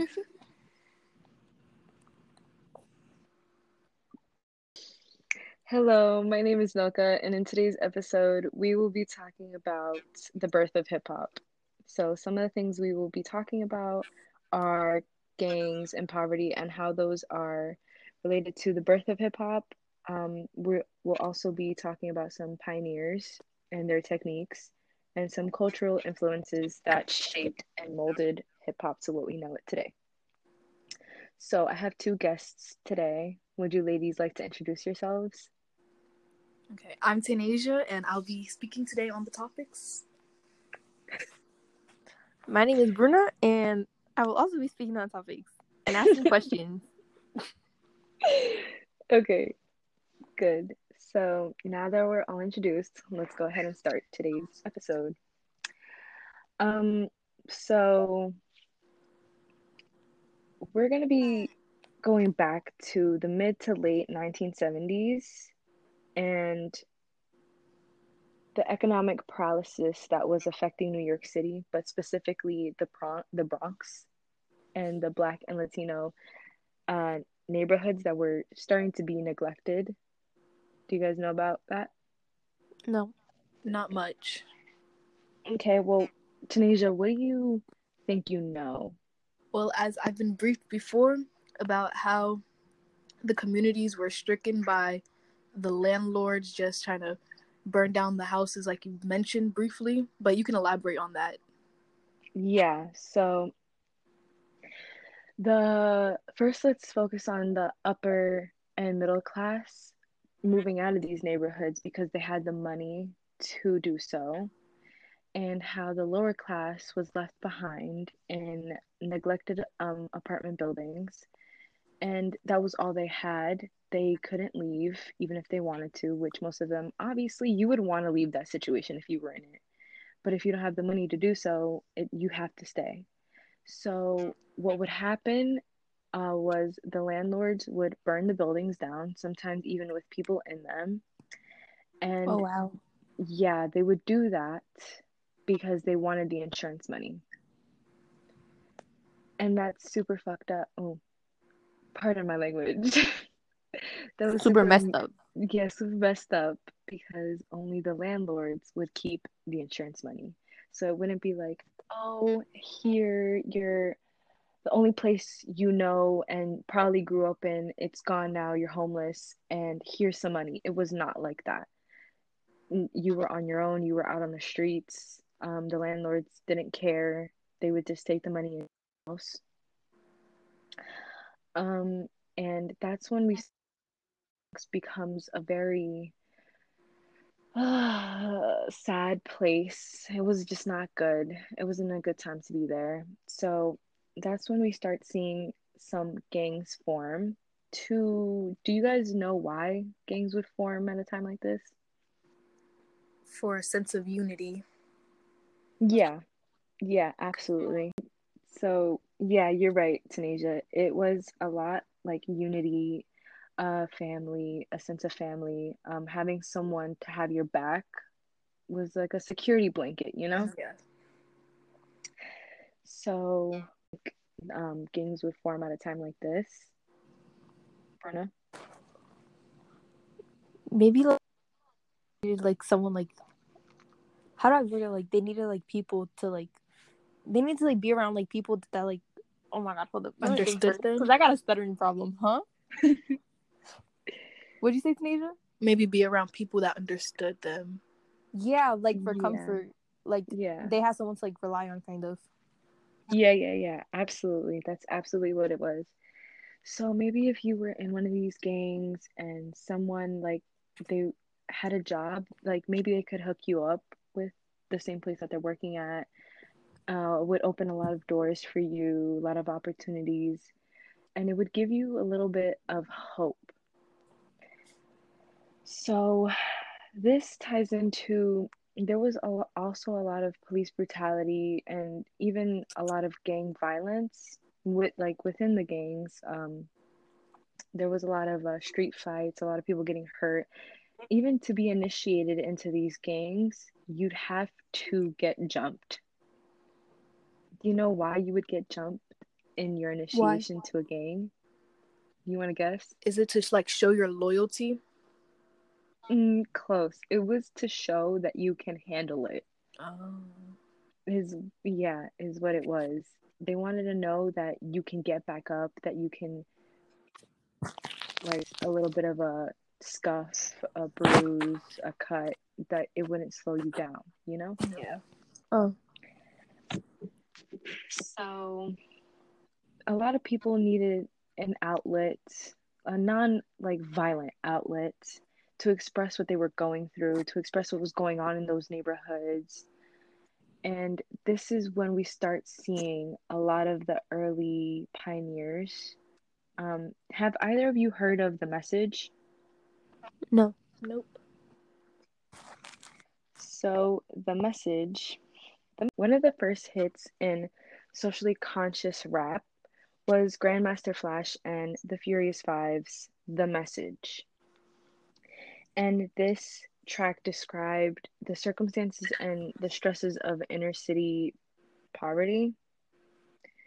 So they, it's nothing is like writing something that you've gone through that you know. Artists paint what they know poets write about what they know. And the early pioneers of hip hop, they wrote what they knew about, which was the poverty and the violence going on in these neighborhoods. Right? Yeah. mm-hmm. I have a question. Go ahead. Okay, so we you started the timeline in the 70s. So is this still the 70s or is this now like the early 80s when like cul- This is the early 80s. Okay. yeah, this song was released in 1982. And it's it's great because this ties into the birth of hip hop because now it's not just the people that are in these gangs that are in these neighborhoods that are hearing about the problem. That people outside of these neighborhoods and these circumstances are hearing this song and realizing that it's a problem, you know? Like something could happen in another country and just because you don't know about it doesn't mean it's not a problem. Yeah. So that's what this song kind of kick started um, the widespread uh, hip hop scene, you know? Yeah. So now we're going to be, that's how gangs and poverty tied into and was one of the catalysts for the birth of hip hop. So now we're going to be talking about some of the early pioneers. Tanasia, why don't you tell us about some people that you know Okay. um, that remind you of hip hop? So to me, when I hear like the word hip hop, the creators, not even the creators, but some of like the major people that have still influence people today would, you know, include Biggie Smalls, Tupac, and you can see like Mhm. their like rhymes and what they rapped about influencing other rappers still to this day. Oh, yeah, for sure. Uh, That's a good question, Nylka. Um, if you don't know, it's completely fine. That's why we're doing this. I don't know. But no, it's good that you don't know because by the end of this, you will take something away. You know, you will learn something new. That's So it's completely fine. Thank you. So, um, Tanasia mentioned a couple people, Biggie Smalls, um, who were the other She people? said Tupac earlier. Tupac said that. and yeah, yeah, yeah. And she said that these people wrote songs that are still influencing a lot of people that are still in that industry today. So now we're going to be talking about the three main pioneers that I feel were like the the actual pioneers. I don't know how to say it. So um hip hop is believed to date back to August, specifically August 11th, 1973, where DJ Kool Herc and his friend hosted a back to school party, or in other sources, like I said, um, other sources say it was a birthday party for his little sister in the Bronx. So his uh the the breaks or they're also called breaks. They're called a lot of different things. So some sources say they're called breaks. Others say there's like uh spins. Um there's also the merry-go-round. Have you guys heard of any of those names or I've never. yeah. Okay, so this is great. You're learning something new. Um and so instead of playing the songs in full, um, Kool Herc noticed that during like isolating the instrumentals or breaking it um, would make the crowd go wild. So he invented this technique, and it's kind of what we recognize. It's still in a lot of hip hop, modern hip hop songs, and it's definitely a, a very good technique. So Grandmaster Flash. Okay, so here's another pioneer. Um, he invented the cueing system, which is where you can hear what you're playing before the crowd hears it. So whenever you know you want to break before a certain lyric, and you you like you can hear it, so you can break it before the crowd hears it. You know. Yeah, so it'll be delayed for like the crowd, but you'll hear everything before. Mhm. Okay. Hmm through a headset. And he was he was talking to a lot of people like hey why don't we like invent this? And they were like no you're crazy. That's not possible. You can't do that. And he went ahead and he did it himself. So i thought that was like a really cool thing. I don't know how you guys feel about that but i thought that was very interesting. It, it is interesting because it's still a technique that's used today, and like before, nobody wanted to listen to him, right? Yeah Yeah, so that's what makes it really cool that he was able to execute his idea. well he was he was already very known but nobody wanted to listen to his idea. Yeah. Yeah, and he was like, "You know what? I don't need any of you. I'll do this myself." Um, and the last person which I want to talk about in this episode is um, Grand Wizard Theodore, which, by the way, that's a that's a great name. You know, Right.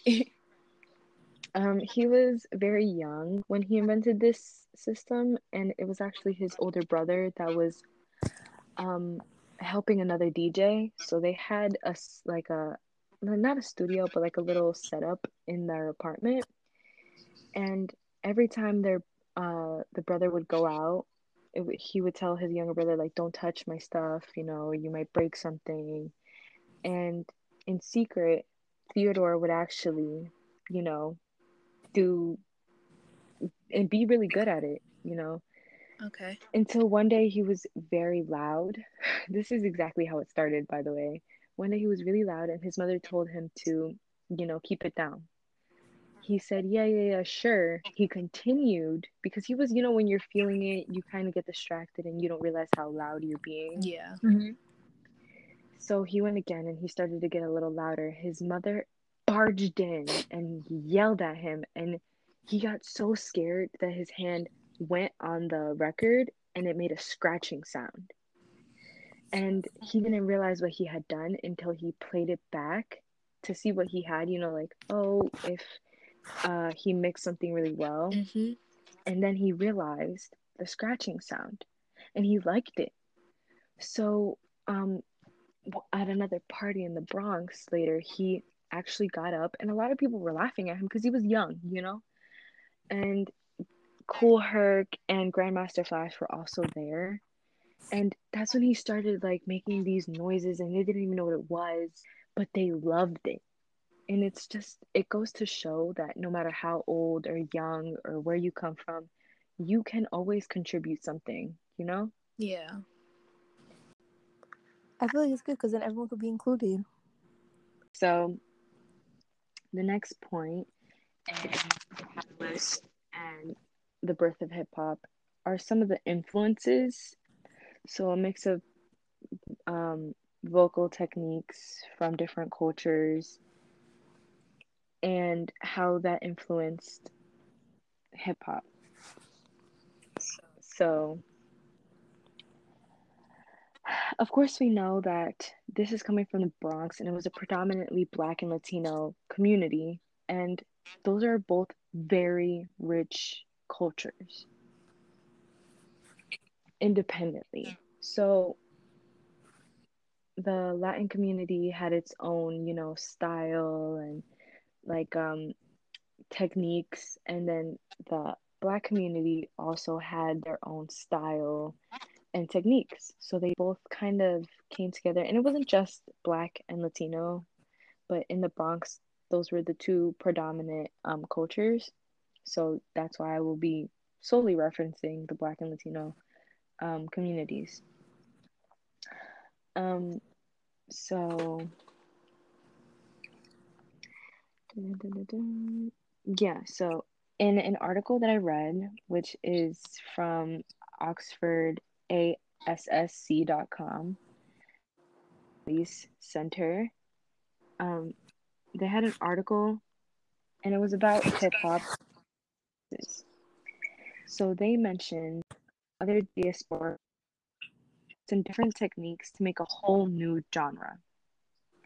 So this was an inclusive genre. This didn't single out anyone. Everyone was included. Everyone had their own spin on it and that's what made it interesting for everyone to hear you know Yeah.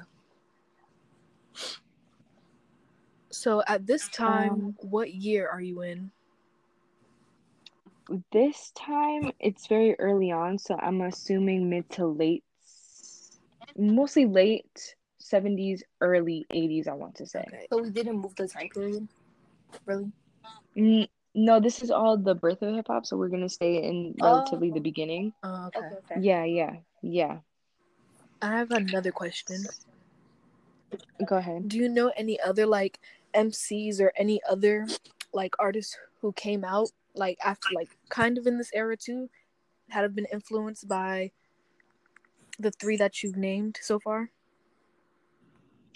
Well, I the reason I mentioned Grand Wizard Theodore was because he was so young and he was like his brother and him were like they held Grandmaster Flash and Kool Herc at like they were their heroes, you know. Yeah. They held them at such a high esteem and to rise up and contribute something to the genre that you look up to is kind of why I included him at, in the pioneers list because he did contribute to it in a big way. I don't know if that answered your question. It does. Thank you.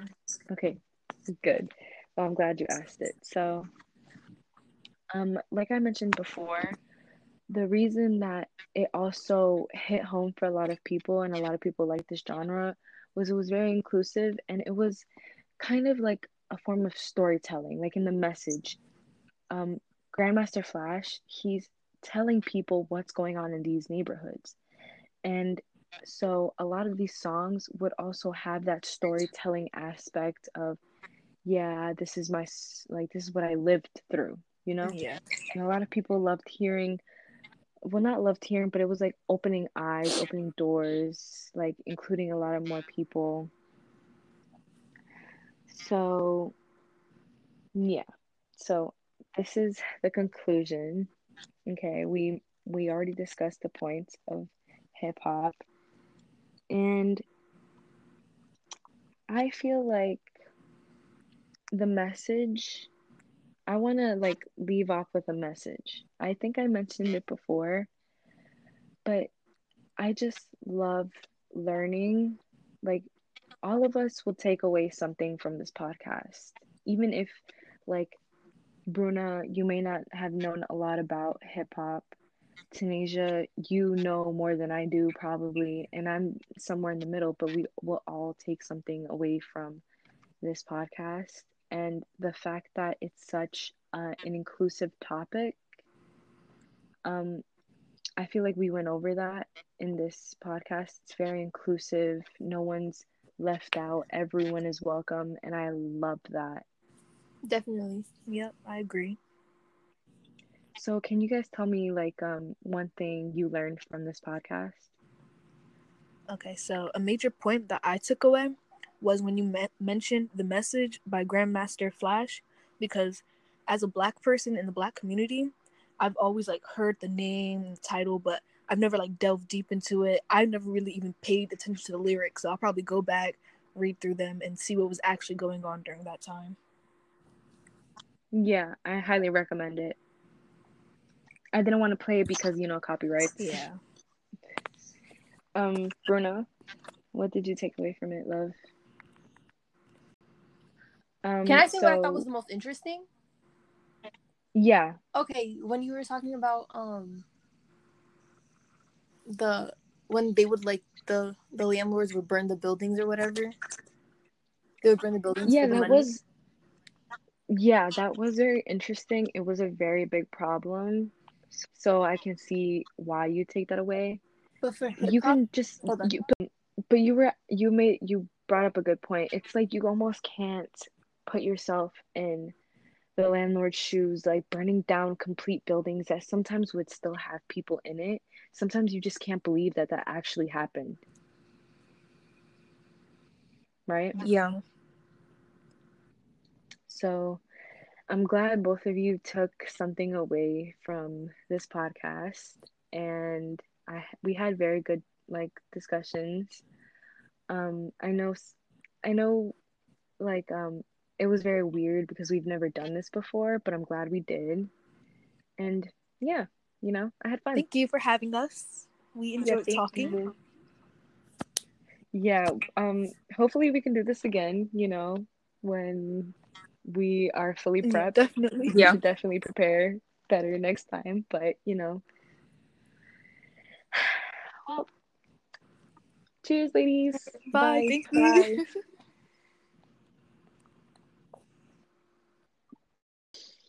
Hello, my name is Nylka, and in today's episode, we will be talking about the birth of hip hop. So, some of the things we will be talking about are gangs and poverty and how those are related to the birth of hip hop Um, we will also be talking about some pioneers and their techniques and some cultural influences that shaped and molded hip hop to what we know it today. So I have two guests today. Would you ladies like to introduce yourselves? Okay, I'm Tanasia, and I'll be speaking today on the topics. My name is Bruna, and I will also be speaking on topics and asking questions. Okay, good. So now that we're all introduced, let's go ahead and start today's episode. Um, so we're to be going back to the mid to late 1970s and the economic paralysis that was affecting New York City, but specifically the Bron- the Bronx and the Black and Latino uh, neighborhoods that were starting to be neglected. Do you guys know about that? No. Not much. Okay, well, Tanasia, what do you think you know? Well, as I've been briefed before about how the communities were stricken by the landlords just trying to burn down the houses, like you mentioned briefly, but you can elaborate on that. Yeah, so the first let's focus on the upper and middle class moving out of these neighborhoods because they had the money to do so and how the lower class was left behind in neglected um, apartment buildings. And that was all they had. They couldn't leave even if they wanted to which most of them obviously you would want to leave that situation if you were in it. But if you don't have the money to do so it, you have to stay. So what would happen uh, was the landlords would burn the buildings down sometimes even with people in them. And Oh wow. yeah they would do that because they wanted the insurance money. And that's super fucked up. Oh pardon my language. That was Super messed up. yeah super messed up because only the landlords would keep the insurance money. So it wouldn't be like oh here you're the only place you know and probably grew up in it's gone now you're homeless and here's some money it was not like that you were on your own you were out on the streets um, the landlords didn't care they would just take the money in the house um, and that's when we becomes a very sad place. It was just not good. It wasn't a good time to be there. So that's when we start seeing some gangs form. To do you guys know why gangs would form at a time like this? For a sense of unity. Yeah, yeah, absolutely. So yeah, you're right, Tanasia. It was a lot like unity, uh, family, a sense of family. Um, having someone to have your back was like a security blanket, you know? Yeah. So, um, gangs would form at a time like this. Bruna? Maybe like, needed, like someone like how do I word it? Like they needed like people to like they need to like be around like people that like oh my god hold up Understood them? because I got a stuttering problem huh what'd you say Tanasia Maybe be around people that understood them. yeah like for Yeah. comfort like Yeah. they had someone to like rely on kind of Yeah, yeah, yeah. Absolutely. That's absolutely what it was. So maybe if you were in one of these gangs and someone like they had a job, like maybe they could hook you up with the same place that they're working at, uh, would open a lot of doors for you, a lot of opportunities, and it would give you a little bit of hope. So this ties into there was a, also a lot of police brutality and even a lot of gang violence with like within the gangs. Um there was a lot of uh, street fights a lot of people getting hurt. Even to be initiated into these gangs you'd have to get jumped. Do you know why you would get jumped in your initiation to a gang? You want to guess? Is it to like show your loyalty? Mm, close it was to show that you can handle it Oh. is yeah is what it was they wanted to know that you can get back up that you can like a little bit of a scuff, a bruise, a cut, that it wouldn't slow you down, you know? Yeah. Oh. So a lot of people needed an outlet, a non like violent outlet to express what they were going through, to express what was going on in those neighborhoods. And this is when we start seeing a lot of the early pioneers. Um, have either of you heard of the message? No. Nope. So, the message, one of the first hits in socially conscious rap was Grandmaster Flash and the Furious Five's The Message.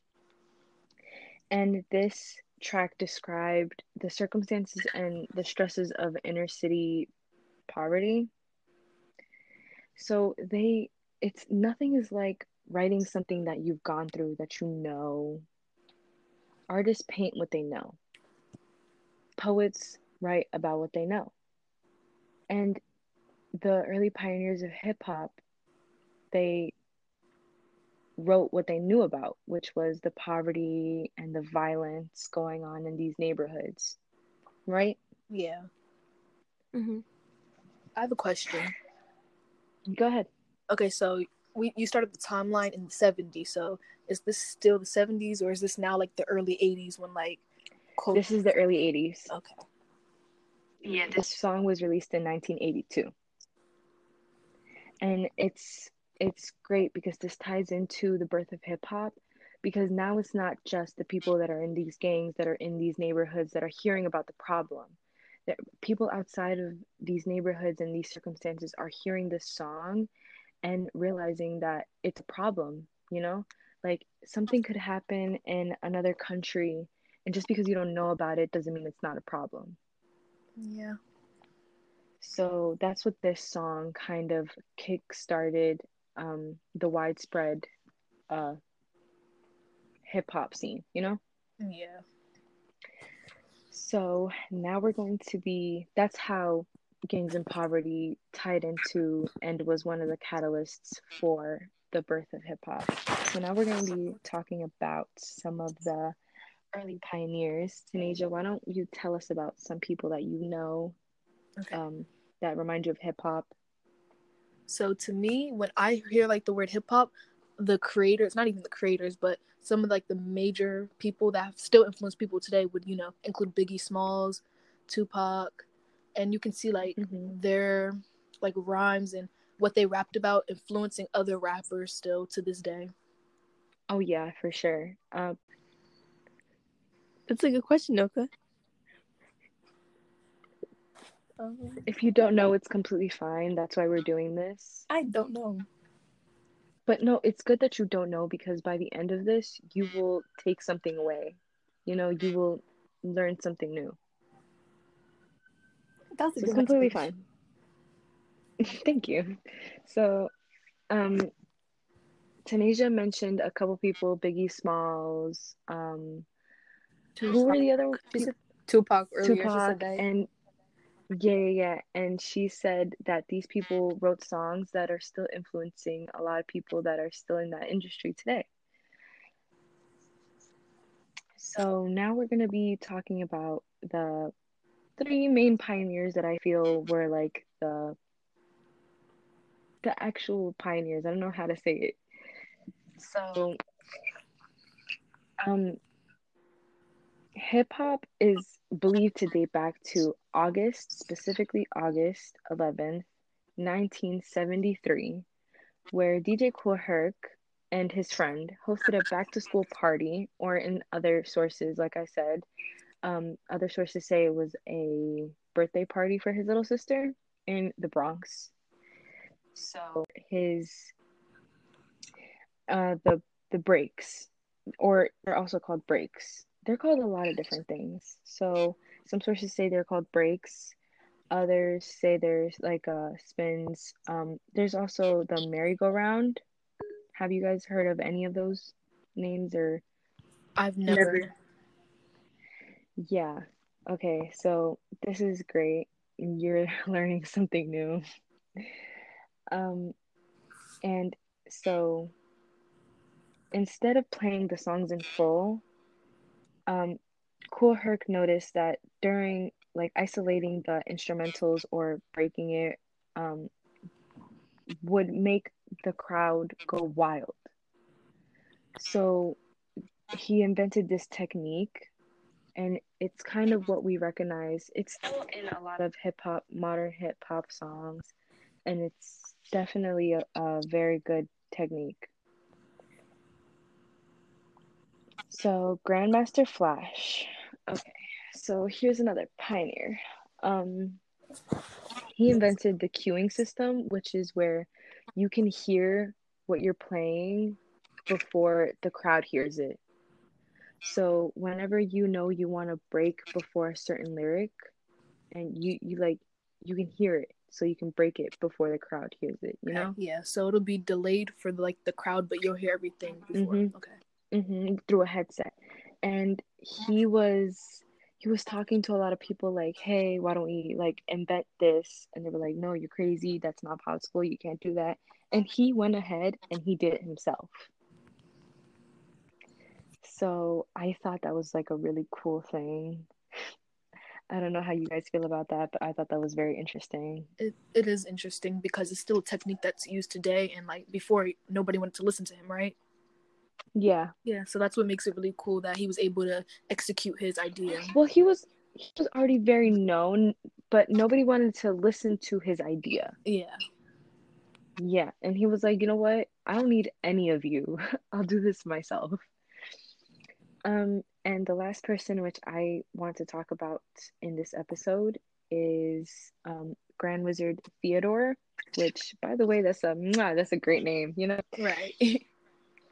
um, he was very young when he invented this system, and it was actually his older brother that was um, helping another DJ. So they had a like a not a studio, but like a little setup in their apartment, and every time their uh the brother would go out it, he would tell his younger brother like don't touch my stuff you know you might break something and in secret theodore would actually you know do and be really good at it you know okay. until one day he was very loud this is exactly how it started by the way one day he was really loud and his mother told him to you know keep it down he said, Yeah, yeah, yeah, sure. He continued because he was, you know, when you're feeling it, you kind of get distracted and you don't realize how loud you're being. Yeah. Mm-hmm.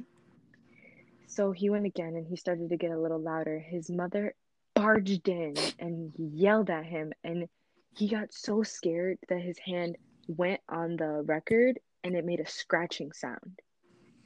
And he didn't realize what he had done until he played it back to see what he had, you know, like, oh, if uh, he mixed something really well. Mm-hmm.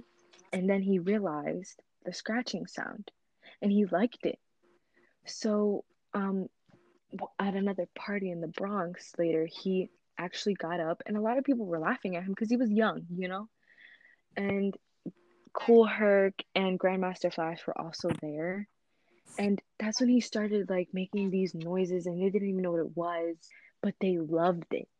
And it's just, it goes to show that no matter how old or young or where you come from, you can always contribute something, you know? Yeah. I feel like it's good because then everyone could be included. So the next point in the catalyst and the birth of hip hop are some of the influences. So a mix of um, vocal techniques from different cultures and how that influenced hip hop. So, of course, we know that this is coming from the Bronx and it was a predominantly Black and Latino community, and those are both very rich cultures independently. So, the Latin community had its own, you know, style and like um techniques and then the black community also had their own style and techniques so they both kind of came together and it wasn't just black and latino but in the bronx those were the two predominant um, cultures. So that's why I will be solely referencing the Black and Latino um, communities. Um, so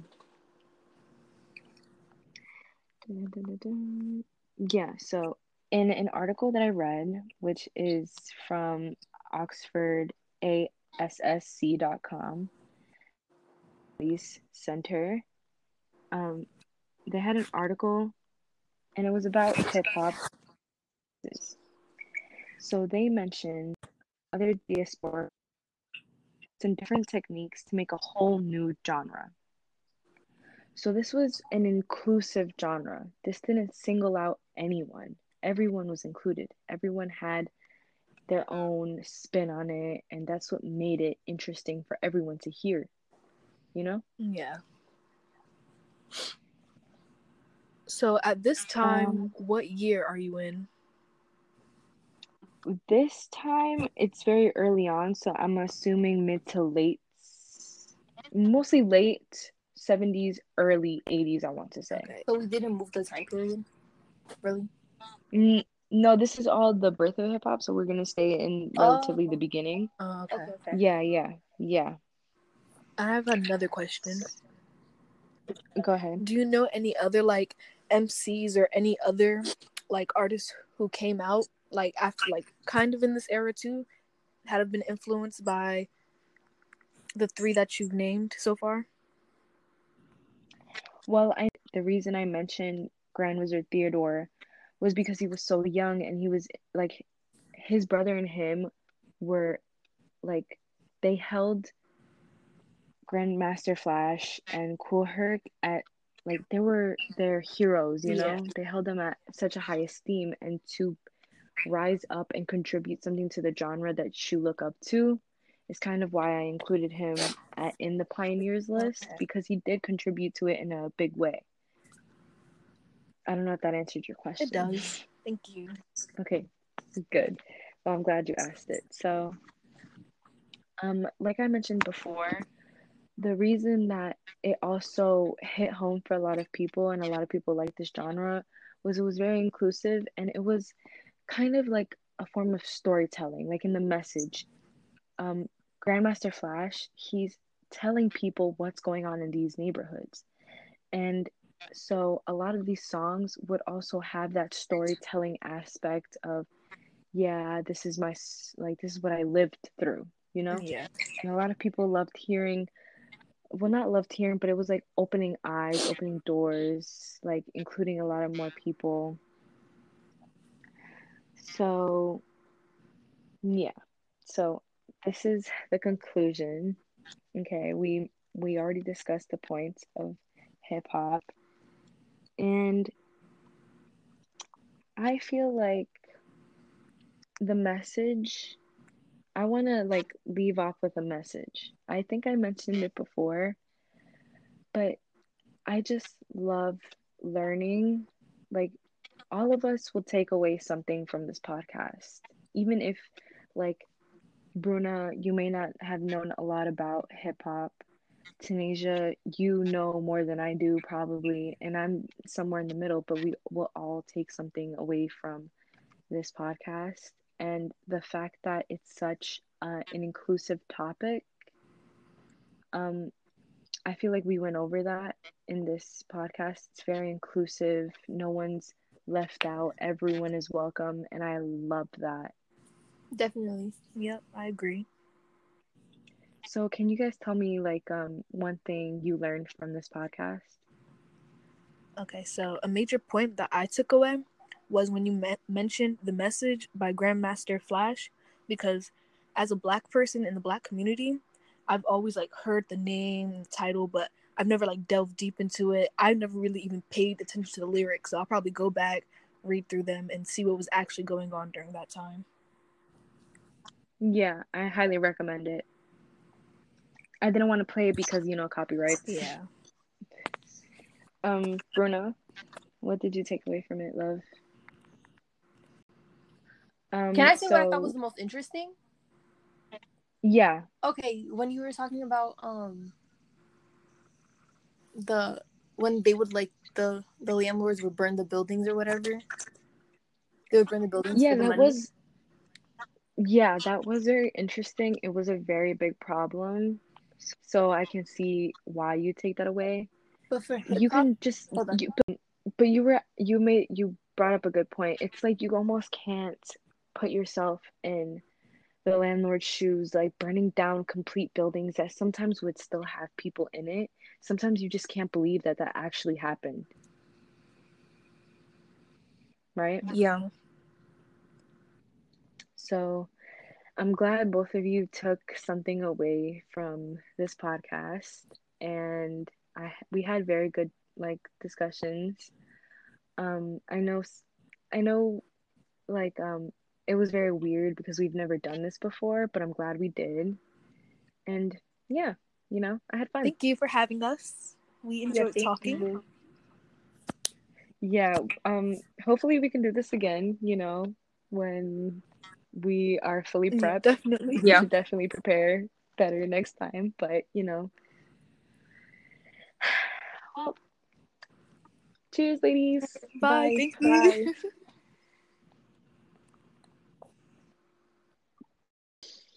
Hello, my name is Nylka, and in today's episode, we will be talking about the birth of hip hop. So, some of the things we will be talking about are gangs and poverty and how those are related to the birth of hip hop. Um, we're, we'll also be talking about some pioneers and their techniques and some cultural influences that shaped and molded hip hop to what we know it today. So, I have two guests today. Would you ladies like to introduce yourselves? Okay, I'm Tanasia, and I'll be speaking today on the topics. My name is Bruna, and I will also be speaking on topics and asking questions. Okay, good. So now that we're all introduced, let's go ahead and start today's episode. Um, so we're gonna be going back to the mid to late 1970s and the economic paralysis that was affecting New York City, but specifically the Bron- the Bronx and the Black and Latino uh, neighborhoods that were starting to be neglected. Do you guys know about that? No. Not much. Okay, well, Tanasia, what do you think you know? Well, as I've been briefed before about how the communities were stricken by the landlords just trying to burn down the houses, like you mentioned briefly, but you can elaborate on that. Yeah, so the first let's focus on the upper and middle class moving out of these neighborhoods because they had the money to do so, and how the lower class was left behind in neglected um, apartment buildings, and that was all they had. They couldn't leave even if they wanted to, which most of them obviously you would want to leave that situation if you were in it. But if you don't have the money to do so, it, you have to stay. So what would happen uh, was the landlords would burn the buildings down, sometimes even with people in them. And Oh wow. yeah, they would do that because they wanted the insurance money.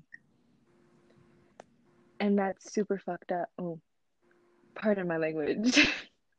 that was Super messed up. Yeah, super messed up because only the landlords would keep the insurance money. So it wouldn't be like, oh, here you're the only place you know and probably grew up in, it's gone now, you're homeless, and here's some money. It was not like that. You were on your own, you were out on the streets. Um, the landlords didn't care. They would just take the money in your house. Um, and that's when we becomes a very uh, sad place. It was just not good. It wasn't a good time to be there. So that's when we start seeing some gangs form. To do you guys know why gangs would form at a time like this? For a sense of unity. Yeah, yeah, absolutely.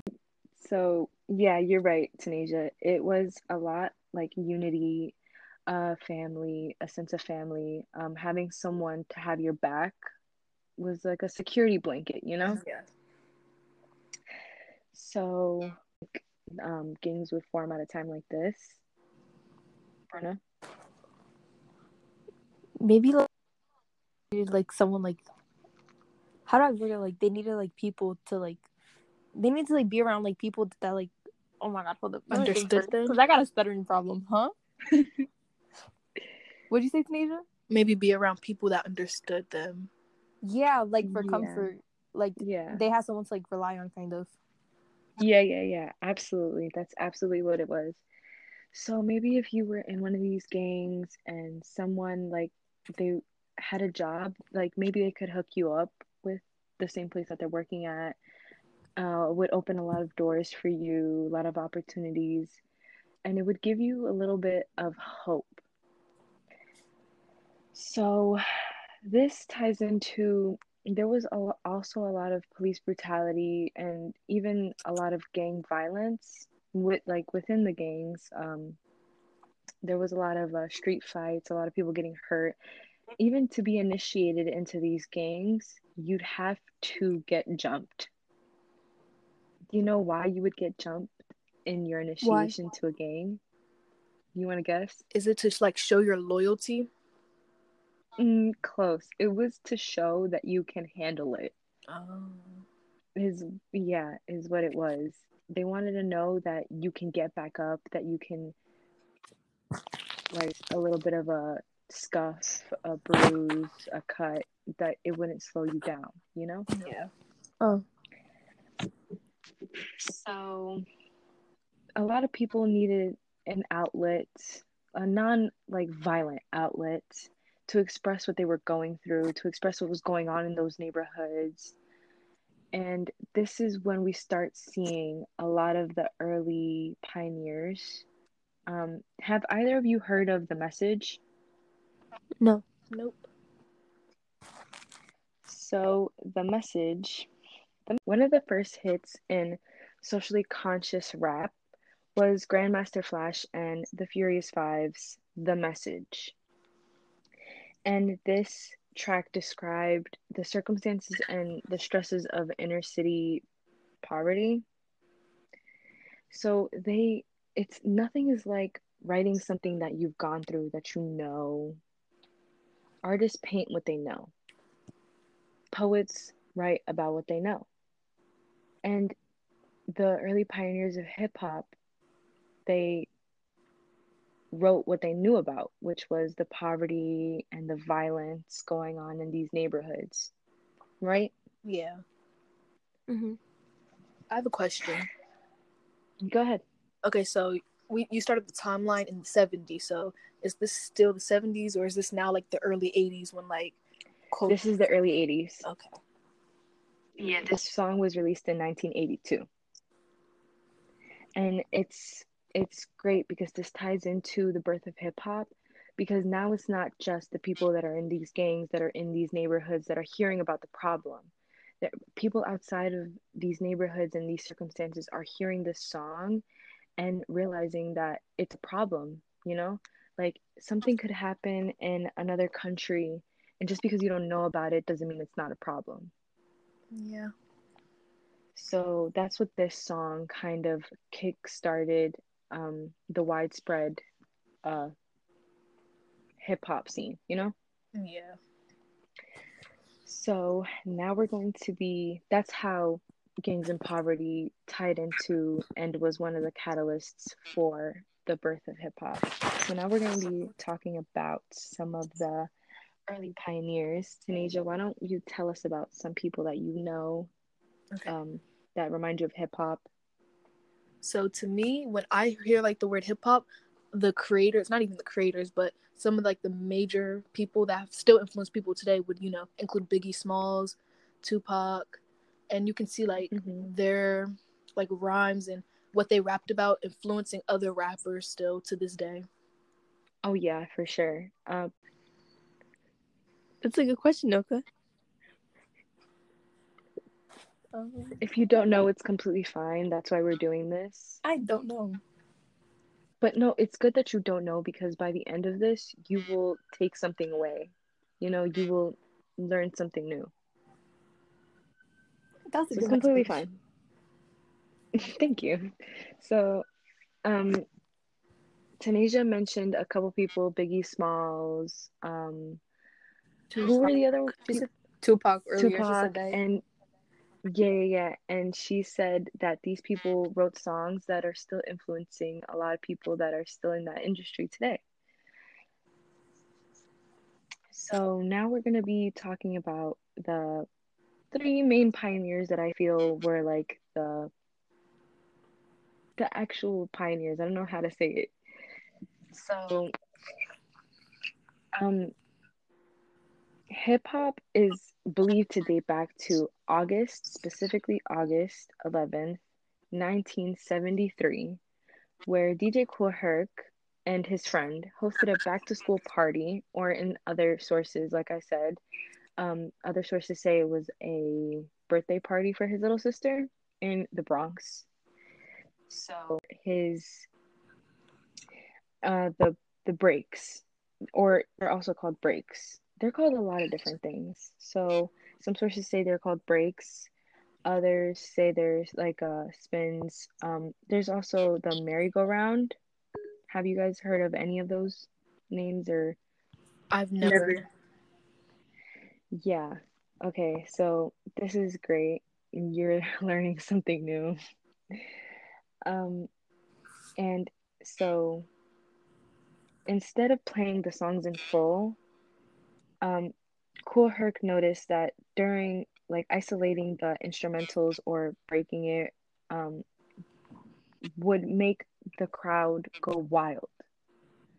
So he invented this technique, and it's kind of what we recognize. It's still in a lot of hip hop, modern hip hop songs, and it's definitely a, a very good technique.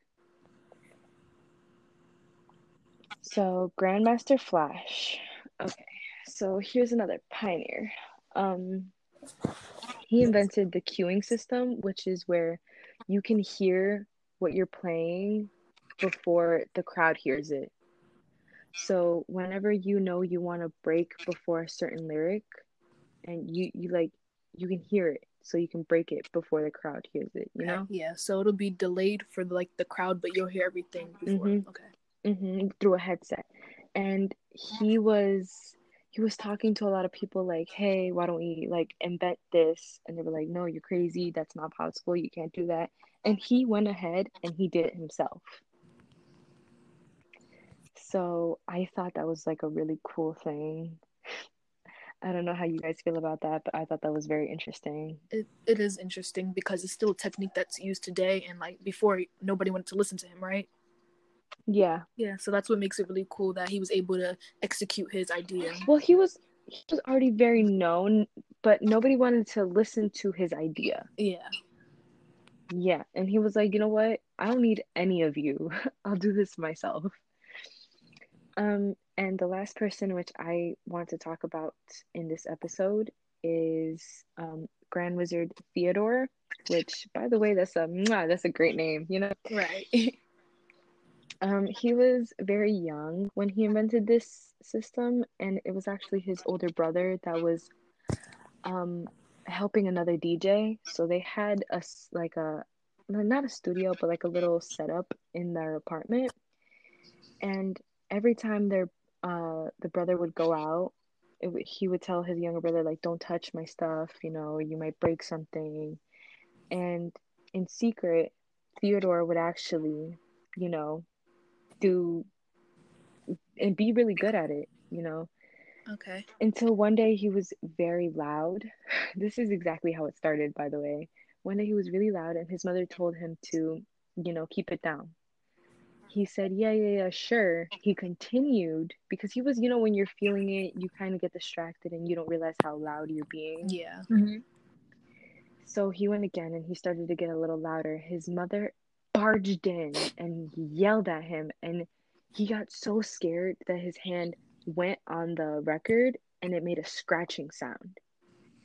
And he didn't realize what he had done until he played it back to see what he had, you know, like, oh, if uh, he mixed something really well. hmm And then he realized the scratching sound and he liked it.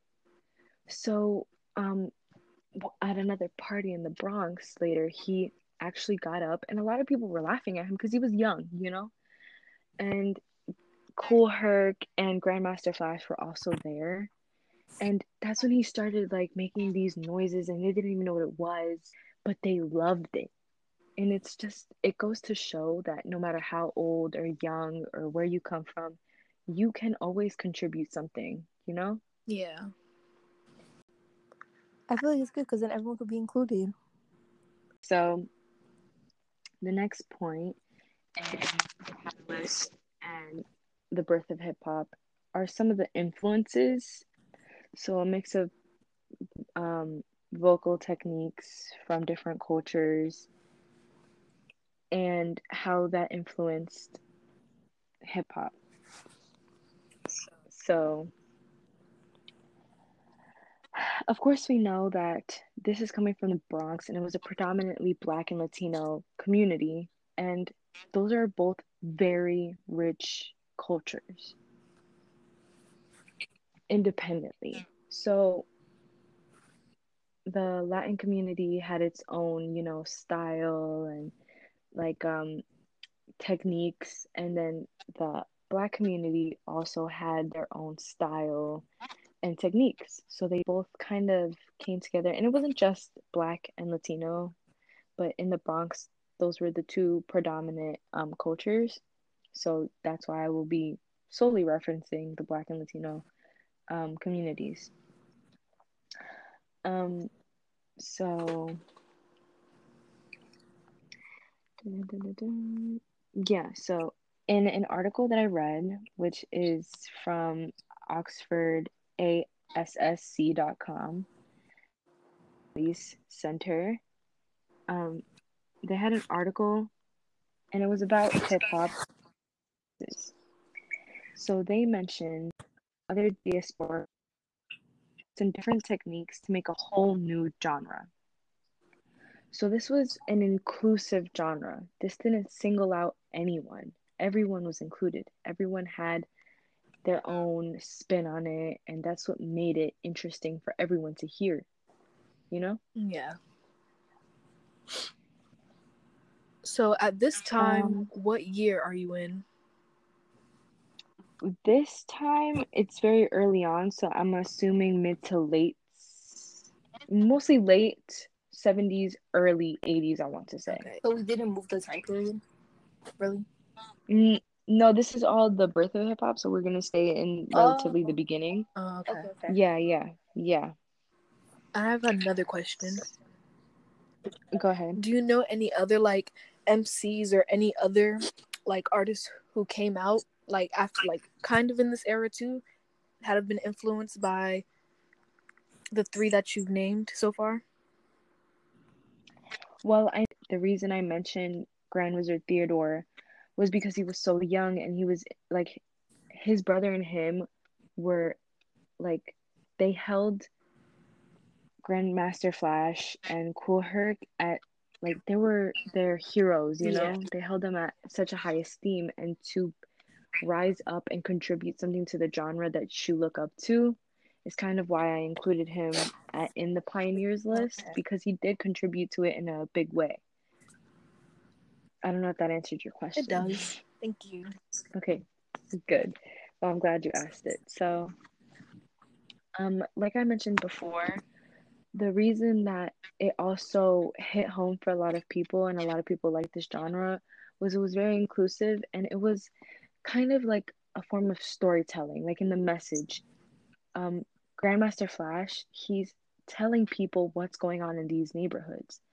And so a lot of these songs would also have that storytelling aspect of yeah this is my like this is what i lived through you know? Yeah.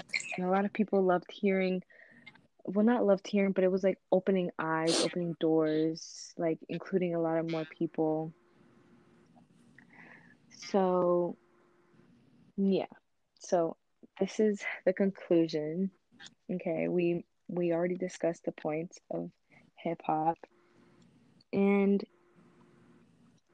i feel like the message i want to like leave off with a message i think i mentioned it before but I just love learning.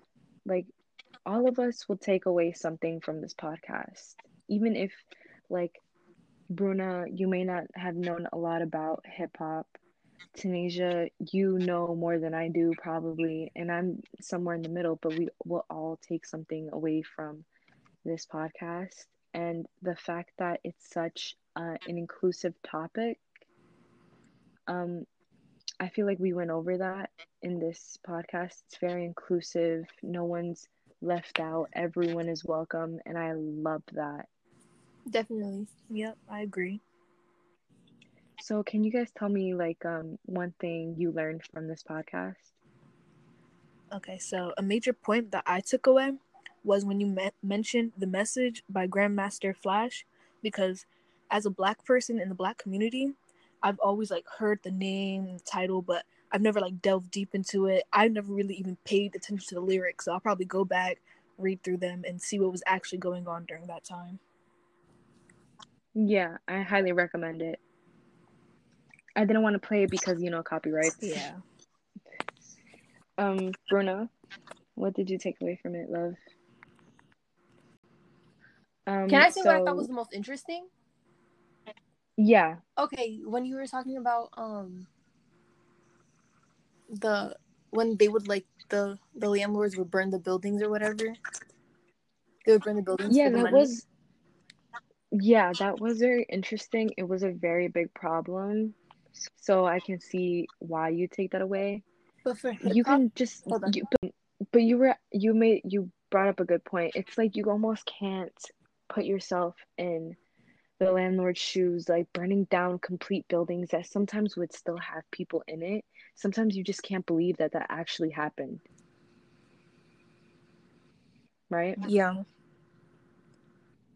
so i'm glad both of you took something away from this podcast and i we had very good like discussions um i know I know like um it was very weird because we've never done this before but i'm glad we did and yeah you know i had fun Thank you for having us. We enjoyed thank talking. you. yeah um hopefully we can do this again you know when we are fully Yeah, prepped definitely. we Yeah. should definitely prepare better next time but you know well cheers ladies Bye. Thank you. Bye.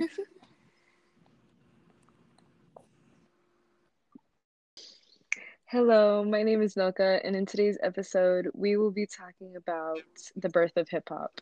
So, some of the things we will be talking about are gangs and poverty and how those are related to the birth of hip hop. Um, we will also be talking about some pioneers and their techniques and some cultural influences that shaped and molded hip hop to what we know it today. So, I have two guests today. Would you ladies like to introduce yourselves? Okay, I'm Tanasia, and I'll be speaking today on the topics. My name is Bruna, and I will also be speaking on topics and asking questions. Okay, good. So now that we're all introduced, let's go ahead and start today's episode. Um, so we're gonna be going back to the mid to late 1970s and the economic paralysis that was affecting New York City, but specifically the Bron- the Bronx and the Black and Latino uh, neighborhoods that were starting to be neglected. Do you guys know about that? No. Not much. Okay, well, Tanasia, what do you think you know? Well, as I've been briefed before about how the communities were stricken by the landlords just trying to burn down the houses, like you mentioned briefly, but you can elaborate on that. Yeah, so the first let's focus on the upper and middle class moving out of these neighborhoods because they had the money to do so, and how the lower class was left behind in neglected um, apartment buildings.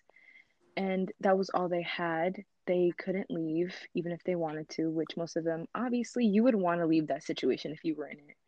but if you don't have the money to do so, it, you have to stay. So what would happen uh, was the landlords would burn the buildings down, sometimes even with people in them.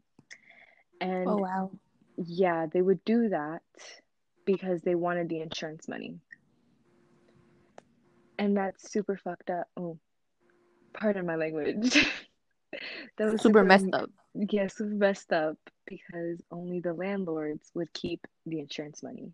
So it wouldn't be like, oh, here, you're the only place you know and probably grew up in, it's gone now, you're homeless, and here's some money. It was not like that.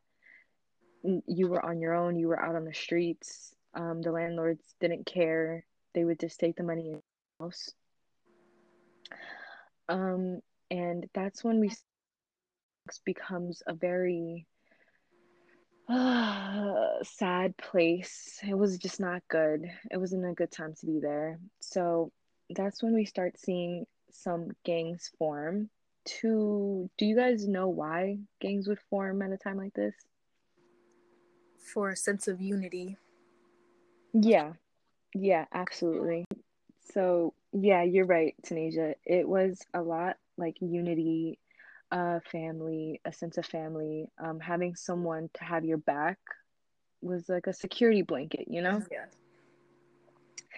So, um, gangs would form at a time like this. Bruna? Maybe like, like someone like how do I word it? Like they needed like people to like they need to like be around like people that like oh my god hold up Understood them? because I got a stuttering problem huh what'd you say Tanasia Maybe be around people that understood them. yeah like for Yeah. comfort like Yeah. they had someone to like rely on kind of Yeah, yeah, yeah. Absolutely. That's absolutely what it was. So maybe if you were in one of these gangs and someone like they had a job, like maybe they could hook you up with the same place that they're working at, uh, would open a lot of doors for you, a lot of opportunities, and it would give you a little bit of hope. So this ties into there was a, also a lot of police brutality and even a lot of gang violence with like within the gangs. Um there was a lot of uh, street fights a lot of people getting hurt. Even to be initiated into these gangs you'd have to get jumped. Do you know why you would get jumped in your initiation to a gang? You want to guess? Is it to like show your loyalty? Mm, close. It was to show that you can handle it. Oh. is yeah is what it was. They wanted to know that you can get back up that you can like a little bit of a scuff a bruise a cut that it wouldn't slow you down you know? Yeah. oh. So a lot of people needed an outlet a non like violent outlet to express what they were going through to express what was going on in those neighborhoods and this is when we start seeing a lot of the early pioneers um, have either of you heard of the message no Nope. So the message, the, one of the first hits in socially conscious rap was Grandmaster Flash and the Furious Five's The Message. And this track described the circumstances and the stresses of inner city poverty. So they it's nothing is like writing something that you've gone through that you know. Artists paint what they know poets write about what they know. And the early pioneers of hip hop, they wrote what they knew about, which was the poverty and the violence going on in these neighborhoods. Right? Yeah. hmm I have a question. Go ahead. Okay, so we you started the timeline in the 70s. So is this still the 70s or is this now like the early 80s when like quote This is the early 80s. Okay. Yeah, this song was released in 1982. And it's it's great because this ties into the birth of hip hop because now it's not just the people that are in these gangs that are in these neighborhoods that are hearing about the problem. that people outside of these neighborhoods and these circumstances are hearing this song and realizing that it's a problem, you know? Like something could happen in another country and just because you don't know about it doesn't mean it's not a problem. Yeah. So that's what this song kind of kick started um, the widespread uh, hip hop scene, you know? Yeah. So now we're going to be, that's how Gangs and Poverty tied into and was one of the catalysts for the birth of hip hop. So now we're going to be talking about some of the early pioneers. Tanasia, why don't you tell us about some people that you know Okay. um, that remind you of hip hop? So to me, when I hear like the word hip hop, the creators, not even the creators, but some of like the major people that have still influence people today would, you know, include Biggie Smalls, Tupac, and you can see like Mhm. their like rhymes and what they rapped about influencing other rappers still to this day. Oh, yeah, for sure. Uh, That's a good question, Nylka. Um, if you don't know, it's completely fine. That's why we're doing this. I don't know. But no, it's good that you don't know because by the end of this, you will take something away. You know, you will learn something new. That's So it's completely fine. Thank you. So, um, Tanasia mentioned a couple people, Biggie Smalls, um, who were the other said Tupac earlier. Tupac said that. and yeah, yeah, yeah. And she said that these people wrote songs that are still influencing a lot of people that are still in that industry today. So now we're going to be talking about the three main pioneers that I feel were like the the actual pioneers. I don't know how to say it. So um hip hop is believed to date back to August, specifically August 11th, 1973, where DJ Kool Herc and his friend hosted a back to school party, or in other sources, like I said, um, other sources say it was a birthday party for his little sister in the Bronx. So his uh the the breaks or they're also called breaks. They're called a lot of different things. So some sources say they're called breaks. Others say there's like uh spins. Um, there's also the merry-go-round. Have you guys heard of any of those names or I've never. Never. yeah. Okay, so this is great. You're learning something new. Um, and so instead of playing the songs in full, um, Kool Herc noticed that during like isolating the instrumentals or breaking it, um, would make the crowd go wild. So he invented this technique, and it's kind of what we recognize. It's still in a lot of hip hop, modern hip hop songs, and it's definitely a, a very good technique. So Grandmaster Flash. Okay, so here's another pioneer. Um, he invented the cueing system, which is where you can hear what you're playing before the crowd hears it. So whenever you know you want to break before a certain lyric, and you you like you can hear it, so you can break it before the crowd hears it. You know. Yeah, so it'll be delayed for like the crowd, but you'll hear everything before. Mhm. Okay. Hmm through a headset. And he was he was talking to a lot of people like hey why don't we like invent this? And they were like no you're crazy. That's not possible. You can't do that. And he went ahead and he did it himself. So i thought that was like a really cool thing. I don't know how you guys feel about that but i thought that was very interesting. It, it is interesting because it's still a technique that's used today, and like before, nobody wanted to listen to him, right? Yeah Yeah, so that's what makes it really cool that he was able to execute his idea. well he was he was already very known but nobody wanted to listen to his idea Yeah, Yeah, and he was like, you know what? I don't need any of you. I'll do this myself. Um, and the last person which I want to talk about in this episode is um, Grand Wizard Theodore, which, by the way, that's a that's a great name. You know, Right. um, he was very young when he invented this system, and it was actually his older brother that was um, helping another DJ. So they had a like a not a studio, but like a little setup in their apartment, and every time their uh the brother would go out, it, he would tell his younger brother like, "Don't touch my stuff, you know, you might break something." And in secret, Theodore would actually, you know, do and be really good at it, you know. Okay. Until one day he was very loud. This is exactly how it started, by the way. One day he was really loud, and his mother told him to, you know, keep it down. He said, Yeah, yeah, yeah, sure. He continued because he was, you know, when you're feeling it, you kind of get distracted and you don't realize how loud you're being. Yeah. Mm-hmm. So he went again and he started to get a little louder. His mother barged in and yelled at him, and he got so scared that his hand went on the record and it made a scratching sound.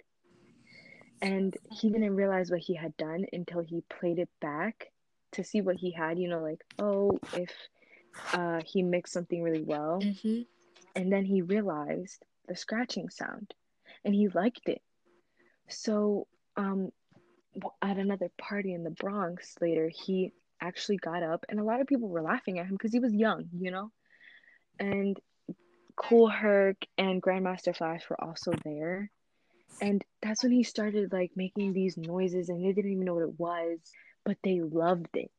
And it's just, it goes to show that no matter how old or young or where you come from, you can always contribute something, you know? Yeah. I feel like it's good because then everyone could be included. So the next point in the catalyst and the birth of hip hop are some of the influences. So a mix of um, vocal techniques from different cultures and how that influenced hip hop. So, of course, we know that this is coming from the Bronx and it was a predominantly Black and Latino community, and those are both very rich cultures independently. So, the Latin community had its own, you know, style and like um techniques and then the black community also had their own style and techniques. So they both kind of came together and it wasn't just black and latino but in the bronx those were the two predominant um, cultures. So that's why i will be solely referencing the black and latino um, communities. Um, so yeah so in an article that i read which is from oxford AASC.com police center. Um they had an article and it was about hip hop. So they mentioned other diaspora and different techniques to make a whole new genre. So this was an inclusive genre. This didn't single out anyone. Everyone was included. Everyone had their own spin on it and that's what made it interesting for everyone to hear you know Yeah. So at this time, Um, what year are you in? this time it's very early on so i'm assuming mid to late mostly late 70s early 80s i want to say Okay. So we didn't move the time period. Really? N- no this is all the birth of hip hop so we're gonna stay in relatively Oh. the beginning Uh, okay. okay. yeah yeah yeah I have another question. go ahead Do you know any other like MCs or any other like artists who came out like after like kind of in this era too, had have been influenced by the three that you've named so far? Well, I the reason I mentioned Grand Wizard Theodore was because he was so young and he was like his brother and him were like they held Grandmaster Flash and Kool Herc at like they were their heroes, you know. Yeah. They held them at such a high esteem, and to rise up and contribute something to the genre that you look up to is kind of why I included him at, in the pioneers list because he did contribute to it in a big way. I don't know if that answered your question. It does. Thank you. Okay, good. Well, I'm glad you asked it. So, um, like I mentioned before, the reason that it also hit home for a lot of people and a lot of people like this genre was it was very inclusive and it was kind of like a form of storytelling, like in the message. Um, Grandmaster Flash, he's telling people what's going on in these neighborhoods. And so a lot of these songs would also have that storytelling aspect of yeah this is my like this is what i lived through you know? Yeah. and a lot of people loved hearing well not loved hearing but it was like opening eyes opening doors like including a lot of more people. So yeah. So this is the conclusion. Okay we we already discussed the points of hip hop and I feel like the message, I want to like leave off with a message. I think I mentioned it before, but I just love learning. Like, all of us will take away something from this podcast, even if, like, Bruna, you may not have known a lot about hip hop. Tanasia, you know more than I do, probably, and I'm somewhere in the middle, but we will all take something away from this podcast. And the fact that it's such uh, an inclusive topic, um, I feel like we went over that in this podcast. It's very inclusive, no one's left out, everyone is welcome, and I love that. Definitely. Yep, I agree. So, can you guys tell me like um one thing you learned from this podcast? Okay, so a major point that I took away was when you me- mentioned the message by Grandmaster Flash, because as a black person in the black community, I've always like heard the name, the title, but I've never like delved deep into it. I've never really even paid attention to the lyrics, so I'll probably go back, read through them, and see what was actually going on during that time. Yeah, I highly recommend it. I didn't want to play it because you know copyrights. Yeah. Um, Bruna, what did you take away from it, love? Um, Can I say what I thought was the most interesting? Yeah, Okay, when you were talking about um the when they would like the the landlords would burn the buildings or whatever. They would burn the buildings. yeah, that money. was. Yeah, that was very interesting. It was a very big problem, so I can see why you take that away. But for You can just, you, but, but you were you made you brought up a good point. It's like you almost can't put yourself in the landlord's shoes, like burning down complete buildings that sometimes would still have people in it. Sometimes you just can't believe that that actually happened. Right? Yeah. So I'm glad both of you took something away from this podcast and I we had very good like discussions. Um I know I know like um it was very weird because we've never done this before, but I'm glad we did. And yeah, you know, I had fun. Thank you for having us. We enjoyed thank talking. you. Yeah, um hopefully we can do this again, you know, when we are fully Yeah, prepped. definitely. we Yeah. should definitely prepare better next time. But you know, well, cheers, ladies. Bye. Bye. Thank you. Bye.